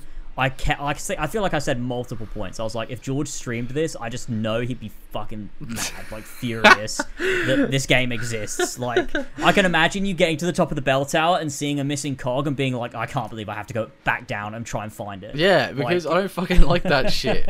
When I get to But I a fucking door, love it. I get to I a fucking door, I'm about it. to go through it. It's like you need three separate keys that are in three parts of the Oh, house to my get favorite. through it. It's my favorite And I'm thing like, when they say you "Ah." need three separate keys. I'm like, oh, this is gonna be a bitch, and I love it because it's gonna because I be a know when I when I eventually unlock that door, I'm gonna feel like the biggest wave of relief. The it's thing gonna is, be though, the most incredible feeling in the world. In RE4, there's a moment where you have to collect the three heads at that section in the castle. that bit's so easy, And I loved it though. I loved that because it's like but it's so easy. You don't even have to try. You just there's just three doors. You go in it and you go, oh, there it is, just right there. well yeah, but like in the other game, I don't think like, I I, I, like feel like it'd be too hard. Nah, but no, but the point the point is like, as you're going through an area, you map it out and you know where each door is and each room is. Yeah, but I don't you have to do that. I can't things, do that. I play Oh, games so fun. incredibly I stoned, love so it's like I'm not gonna remember this random corner in the fucking dark room I'm walking through. I can't do that. Oh, it's so fun. Um, it's so fucking fun. But yeah, I mean, like if the, if there's a nice variety of enemies, because obviously as you backtrack through the area, um, in this hypothetical situation where I have to collect three keys, if there's a good variety of enemies, yeah, it's fun. I'm like, okay, that's cool. But in like Resident Evil Seven, it's like I just see the blob dudes again. Oh, there's the blob guys again. It's an area that I've been to before. That's fun. It's like it's not fun to play. I'm just backtracking the through an area yeah, and it doesn't feel like it's changed since I've been there because there's no new things there. But the fun doesn't come from like shooting the enemies. The fun comes from like navigating and being like, oh, I'm I'm like efficient at this because I know there's a shortcut here and I can take that to avoid this enemy or something. And then you quickly get the door unlocked and you're like, okay, yes, I can progress. And But why would I choose to like, avoid the enemy you when it's just a blob dude? I can just kill him. because you have to conserve your ammo For what? The next Because- fucking blob dude. For like boss fights and things. Like you might need it later on. Like that. I mean, like to be fair, I think Resident Evil 2 does it a lot better. Yeah. like you definitely feel the consequences of like when you use up too much ammo and you get to the next area and you're like shit i have nothing and i'm so out of my depth and you have to you know re-scavenge and start again and make sure you find all your stuff I think I'd like. RE2. It would it would RE2 is so it would stress me out. I know it would stress me out. I'd probably have to It play it sober would. For just Yeah, for that yeah, sheer yeah. fact because I'd I'd be just like looking around, walking around, I'd big fucking dude to come and slam me in. I'd be like, fucking hell, this is horrible and scary. yeah like that's the Um, thing as well with with the safe rooms where you've got the typewriters it feels so re- like the relief when you go in Well, it those a safe like, room. oh, it's like, dude God. can't get to me in here. I'm safe. Yeah. It's like especially if he's fucking chasing you, like the amount of times you open a door and Mr. fucking Mr. X is right there, and you're like, oh Jesus fucking Christ, you got to turn around and oh, leg it Oh, as quickly as you can. scares me. See, that try annoy me as a completionist because it's like I know there's a fuck ton of shit you have to do in RE2 to get the fucking platinum, and god damn, trying to do the optional stuff while the dude is chasing me would fucking give me a heart attack. To be honest, yeah, it's it's it's definitely it's scary. it'd be Like, rewarding though. Really scary. I can see how that'd be rewarding though, because it's like I can't kill this guy. I can't brute force my way yeah, through you him. physically can't. I yeah. have to like, run You can stun him. him, but yeah. you know, you just so you can get away from him again. He's always gonna be there somewhere. Like you never quite know where, and you can hear the footsteps sometimes. You're like, he is somewhere oh. near me. It's so good. That is I really love It. scary. It's so fucking fun. Yeah, that's that is cool. it's it's it's very good and like i mean re8 does does like some stuff with that like like village has some like very high highs and very low lows for like what i like out of a resident evil game And Yeah. you've got the castle is great and the little little house you go in with the dolls is really great Oh, I heard that was pretty Um, scary, pretty creepy. that's one of the best moments i think out of all of the games honestly that whole segment is just really really good RE8 interests Um, me. It does. I think it's got some of like the. it feels a lot like re4 honestly I was gonna like- say yeah. It's got it's like a, almost like a a mixture of RE4 and RE7. Yeah, because it's got literally like you start off in a village and then you go into a castle, and Yeah. like that's how I felt when I was playing. And there's a boat segment too, and I was Maybe like, it was a this fe- like when I was to four. playing. Yeah, when I was playing four, I was like, this feels like Village. I feel like I'm playing what like a precursor to Village. It was so odd. It's like Village, but if you're not playing as a Um, bitch and you're playing as an epic Chad. yeah, exactly. Because you're still playing as Ethan, and you're still not a strong boy. No, and Um, Ethan's fucking so- boring. Nah, I, see, I love the story of RE7 and 8. I think it's genuinely really compelling. Oh, my wife. I think it's and it's got that classic fucking thing that every movie does that has a dead wife, where it's like home video and she's laughing and it's all epic. Ugh. It's I do like RE7. Oh, I- RE7 I am shitting on RE7. I do like it, but RE4 is RE7 better. was great. The whole the whole boat sequence. Did, how, wait, how far did you get through RE7? I got to the bit where you killed the old woman just before you go and. Oh, right, the second uh, segment. That's a good fight. That's a fucking good section. I love That that, is also a good fight. Yeah, is And she's- crawling around? Yeah, yeah, yeah. That was Yeah, yeah, scary. yeah. Like RE7's really good actually. proper scary. it. I, I like I the fight with game. the dude in the house with the axe and stuff. That's also a really good fight. And you got like get in the car and run him over and stuff. Oh yeah, yeah, yeah. like That's good. it's a good Yeah. fight, and it doesn't tell you how to do it. It doesn't, you know, you have to figure it out for yourself, and it's fun and Yeah. rewarding doing that and stuff. I I'd say like honestly, that. my only my only issue with RE7 is is the enemy types. There is just nothing to them. And I guess But I that's guess that- from what I expect from RE uh, uh, Resident Evil. I played RE4 and I played I, I played RE uh, RE5, and that RE5 was my first one. So I expected that from Resident Evil. Um, because it's very Yeah. RE5 is kind of cheesy and kind of like action is very action oriented. Yeah, it Um, was. so I suppose that's what I came to expect from Resident Evil. And so when I played RE4, I was like, this is Resident Evil. When I played RE7, I was like, I don't know what this is. It feels like Outlast. Oh man. The section after the woman in RE7 is really good. With the too. I junkie really dude? like that section. like the Yeah. brother. Yeah, Lucas, I think his name is. Yeah. That I literally That's a great bit. when I last played it, I'd got you have to collect like what is it, two or three key cards to get into his hut thing to yeah, get to like, him. they're like two little like yeah little. It's like a blue and a red key card, I think. I think when I last played Yeah, it, I yeah, just collected those and was about to go into his area and just stop playing it because I was streaming it and I just couldn't be bothered to stream it again. I reckon I would have finished it if, if I was. I, I, I'll probably go back and play RE7, start a new playthrough, and I'd probably love it. Um, but It's, it's RE4 to me is I don't think that's gonna be topped. Yeah, that's yeah, that's fair. It's yeah, it's much more of a thing. I'm, I think you probably like. So Yeah. it makes sense. Different strokes for different blokes, as they say. Yeah, that's how it is. That's how it is. I reckon you you probably like Dead Space more than RE4. To Yeah, I be you honest, because it is actually I like scary. Dead Space. I liked it when I played. it. I just never finished it. I need to go back and finish it. I'll probably do it off stream. Probably just finish it. Yeah, it's a banger. It's a fucking. Well, yeah, of course, yeah, it's a whole nother thing. But yeah, Dead Space is a fucking Yeah. masterpiece. The remake was perfect. It was amazing, and I actually hope they do a remake of Dead Space 2 as well, because I just the old games they do hold up incredibly well. Like uh, Dead Space One still holds up really well to this day. I watched some gameplay of it Mhm. like around the time I was playing uh, Dead Space One. Like it holds up well, but the, the the remake's atmosphere is fucking unparalleled. It's just genuinely really scary, and like the whole Yeah. uh, what's it called?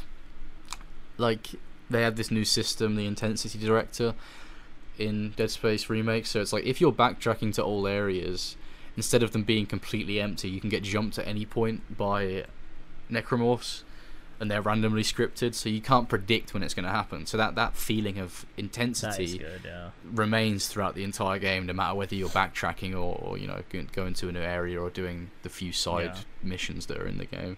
Oh, it's, it's it's a Yeah. masterpiece. I need to finish my video on that at some point because I, I am going to finish oh my it. God. I will finish it. I know. I said a few podcasts ago I'm going to can it, but I, I was thinking about. I think it's because I played Dead Space so much that I was sick of it. Um, I did about four playthroughs on it, and I was like, I just can't bothered.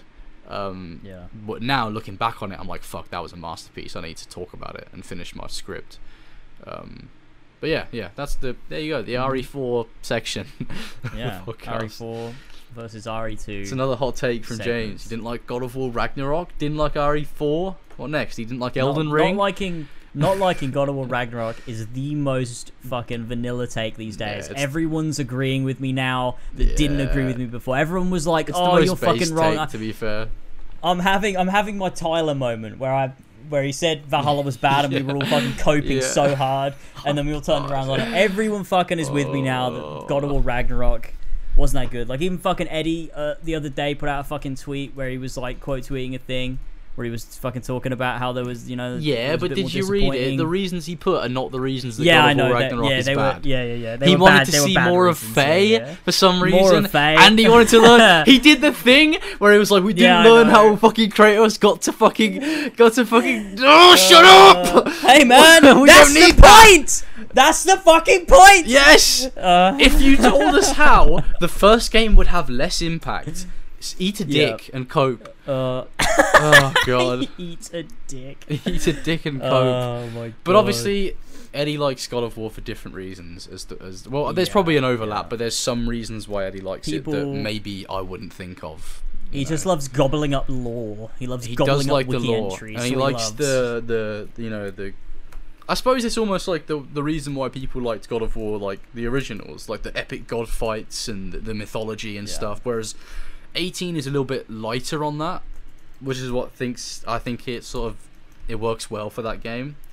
Uh, there's a lot of mythology in there, obviously, a lot of fighting, but it's less grandiose than, than the older It's ones. a bit like God of War, like the original trilogy, is almost like a theme park of Greek mythology. yeah, Whereas, whereas I think 2018 is a bit more like a safari, yeah, yeah. if that makes sense. So I see what you mean. just It's almost like a it's a stroll through Greek myth, not not Greek mythology, Norse mythology. It's like Yeah. it's there. You're in it's this out the window, but you but- don't you don't touch it. The Like, destination isn't the mythology. The destination is Kratos and Atreus' story. Yeah, the Um, mythology is a backdrop for what is the actual point Yeah, of the game, which exactly. is Kratos and Atreus. Which is why it works so good. Whereas Ragnarok goes back to the whole the mythology is the story. And it's like yeah, but with but with the same gameplay structure as 2018, so it's just this weird like it's just at odds with itself for the it just becomes thing. boring. I never Yeah, want to see like, fucking is Vanaheim again. Oh Jesus! I never want to see it again. If I have to run across the crater plains again, I'm gonna gut Oh. myself. Or like run across the entire fucking map to find a uh, fucking Skjold and Hattie place where I can turn it to night and day. It's like they're not oh my god! I had to fucking. Ru- I had to like stop what I was doing. and Go, oh, it needs to be nighttime. Okay, time to run back ten minutes to fucking turn it back to nighttime again. Yeah. Oh Jesus Christ! God of War Ragnarok. Fucking hell. Jesus. Right, yeah. Christ. But Um, is that that's the topics, right? those are the topics. We do have Patreon topics though. Oh, I just want to do them next Which- episode. I can't fucking be bothered. I just I feel like we haven't done it in so long. I feel like I need to grant the people their No. topics. They're paying me it's money. nine o'clock. I, don't have the time. I, know, I know, I know, I know. I also haven't eaten and I'm really fucking hungry. Look, Um, do you know what I'll do? don't Do you- put okay, any do you out know this week. do? Don't put a request out this week, and we'll just do them next week. Yeah, I mean, I don't put a request out most weeks Oh, because I okay. forget. Um, okay, yeah, no, like it's fine. Yeah, okay, we'll do it next. But what I will do is I want to read you something, Okay. Yeah. which was um, left on the Clubhouse podcast. Ooh. But Tyler literally got up and left while I was reading it, and it's um, it's it's obviously for you and me, and not for Tyler. Um, and I I need to read it to you because it's the next it's it's the It's next, episode in bacon um, fucking breakfast Olympics. yeah, yeah, yeah. It's it's the it's the next episode in the Adventures of the Flapjack Falcon. Um, I can see why Tyler didn't like it.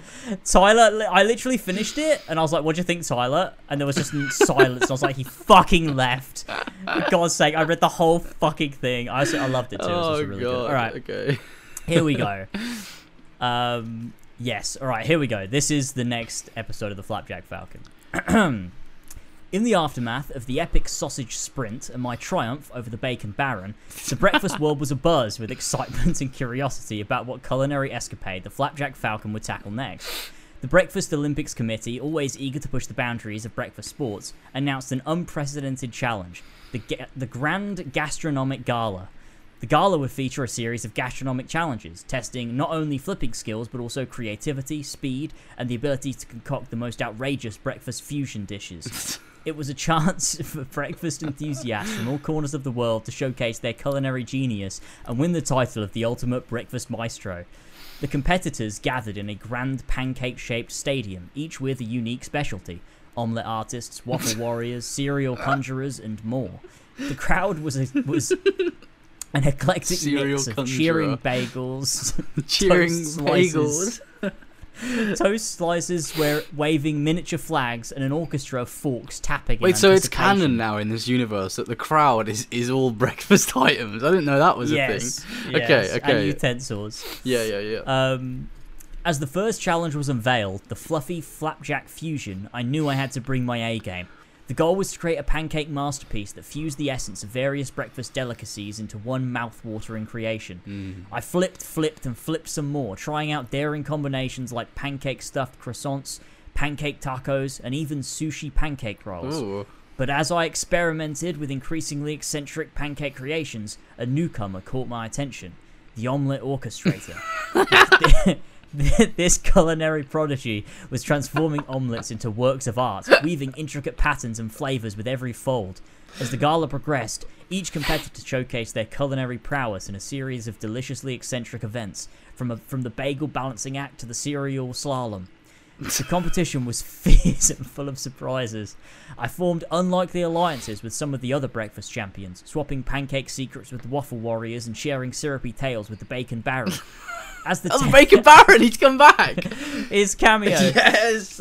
as the tension built towards the final event, the Great Breakfast Bake Off, I couldn't shake the feeling that there was more to the omelette orchestrator than met the eye. Mm. They seemed to have an uncanny ability to anticipate other competitors' moves, and their creativity knew no bounds. The Grand Gastronomic Gala reached its climax with the competitors vying for the title of the Ultimate Breakfast Maestro.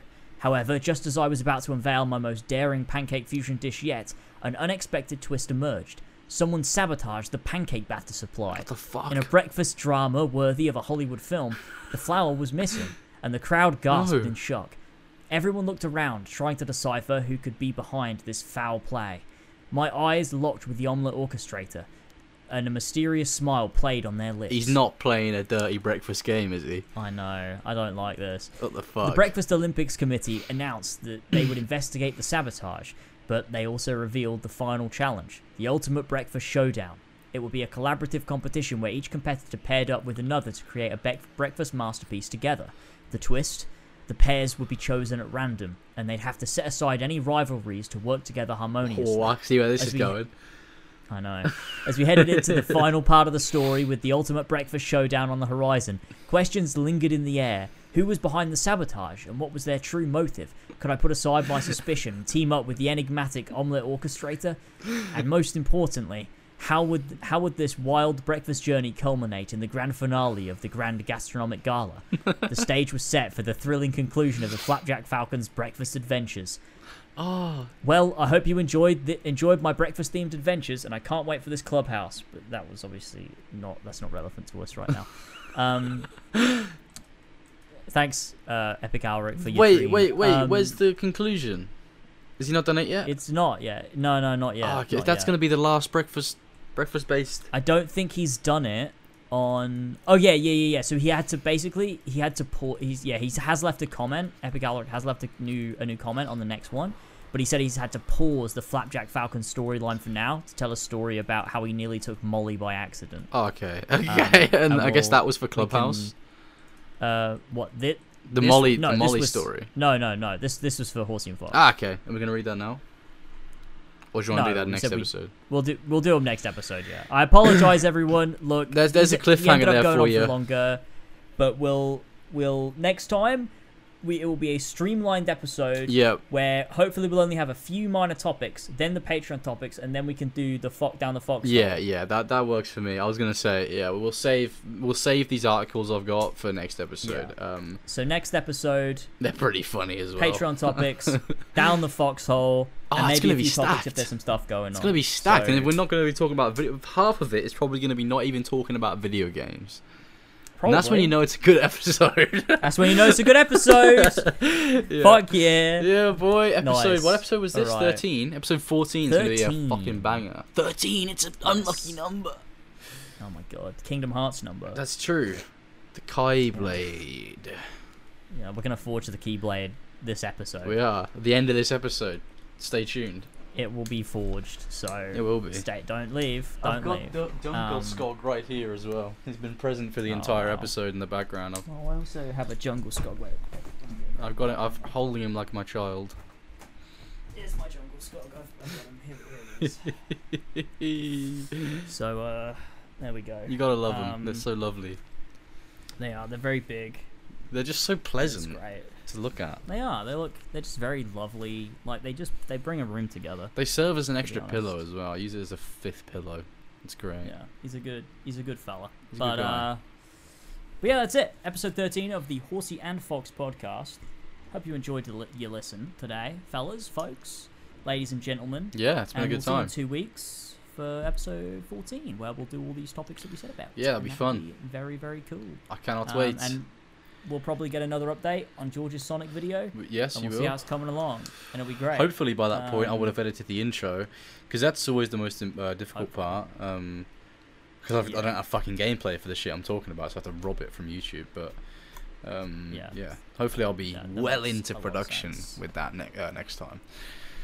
yeah, for sure, for sure. And oh, and also to give an update on where I'm at. I mean, I know I talk about it on Jazz Lounge, and I always post stuff on Patreon, but for people Might as well Patreon, plug it here. Um, I am. I'm working on actually a few things. I've got my.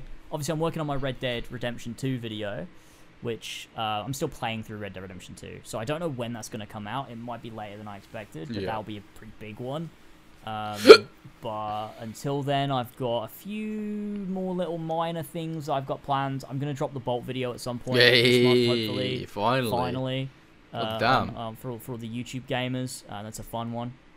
Um, but I also have like a few other topics. I, I wanted to try doing videos where I talk about a topic, like a focus, and then use several games, you know, as examples. Because I've seen Ah, a few yeah. videos where people do that, and I'm like, I like that structure, and I want to try doing. Because I did it with my Starfield video, Yeah. um, and that was really fun. So I was like, I want to do a little bit more of that. It's like my um, boy Jacob got- Geller.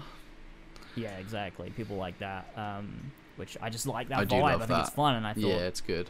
I thought I, I'd give it a go. I got some I got some fun ones. I want to do one on uh, open world games that aren't open worlds because I think that Well, like be like AC1 a fun And like Mafia idea. 2. Yeah, like yeah, like an AC one Mafia two. Yeah, yeah. Uh, L.A. Noire yeah, sort of thing. yeah. That is Um, cool. That sounds I like a cool be concept. Like a fun, fun concept. But also, there's another one I'm working on where I'm like, I'm in the process of like reading, uh, like studies on these on stuff because I want like to be able to quote like actual like scientific stuff. yeah, like but, sources. Um, yeah, and it's on this concept that I felt when I was playing through Tunic, which was like this, this feeling of like being super it's not like nostalgia it's like be, feeling genuinely familiar with something even though it's completely like unfamiliar to Yeah, yeah. um That's really and cool. i found like some things that are like play into that and i found I've, I've thought about some other games that do convey similar feelings and i can back that up with the stuff that i'm sort of researching i think that's gonna be a fun That sounds video, sweet. but I don't know when Yeah, that sounds that really out. good. yeah i think that'll be a pretty fun one pretty good idea but that's what i'm working on currently so Nice. there's that There's But our stuff that's it laid out on the Wonderful. table. Wonderful. It's there for you. We put it on the table. We've slapped it down. You can take it or leave it. We've Um, slammed it down. It's caused the table to shake, and all the items on the table are rupturing. That's how hard we slammed it down. It's truly, it's a rough time, really, honestly, for the table That's around true. it. Yeah, it's Um, crazy. but, uh, that's it for this episode. We'll see you all in two weeks. Have a good one. Um, and don't take Molly by accident. Yeah, Um, and don't while we're gone. go into a thirty-year-old's house and cuck her husband. Because Yeah, your mates will hate you for it for some reason. I don't really know why. Yeah, yeah. You mates, will, you lose all your friends if you do that. Um, for some reason. oh god. Anyway, that's it. We'll see you soon. Catch you later, everybody. See you later, folks. Bye bye.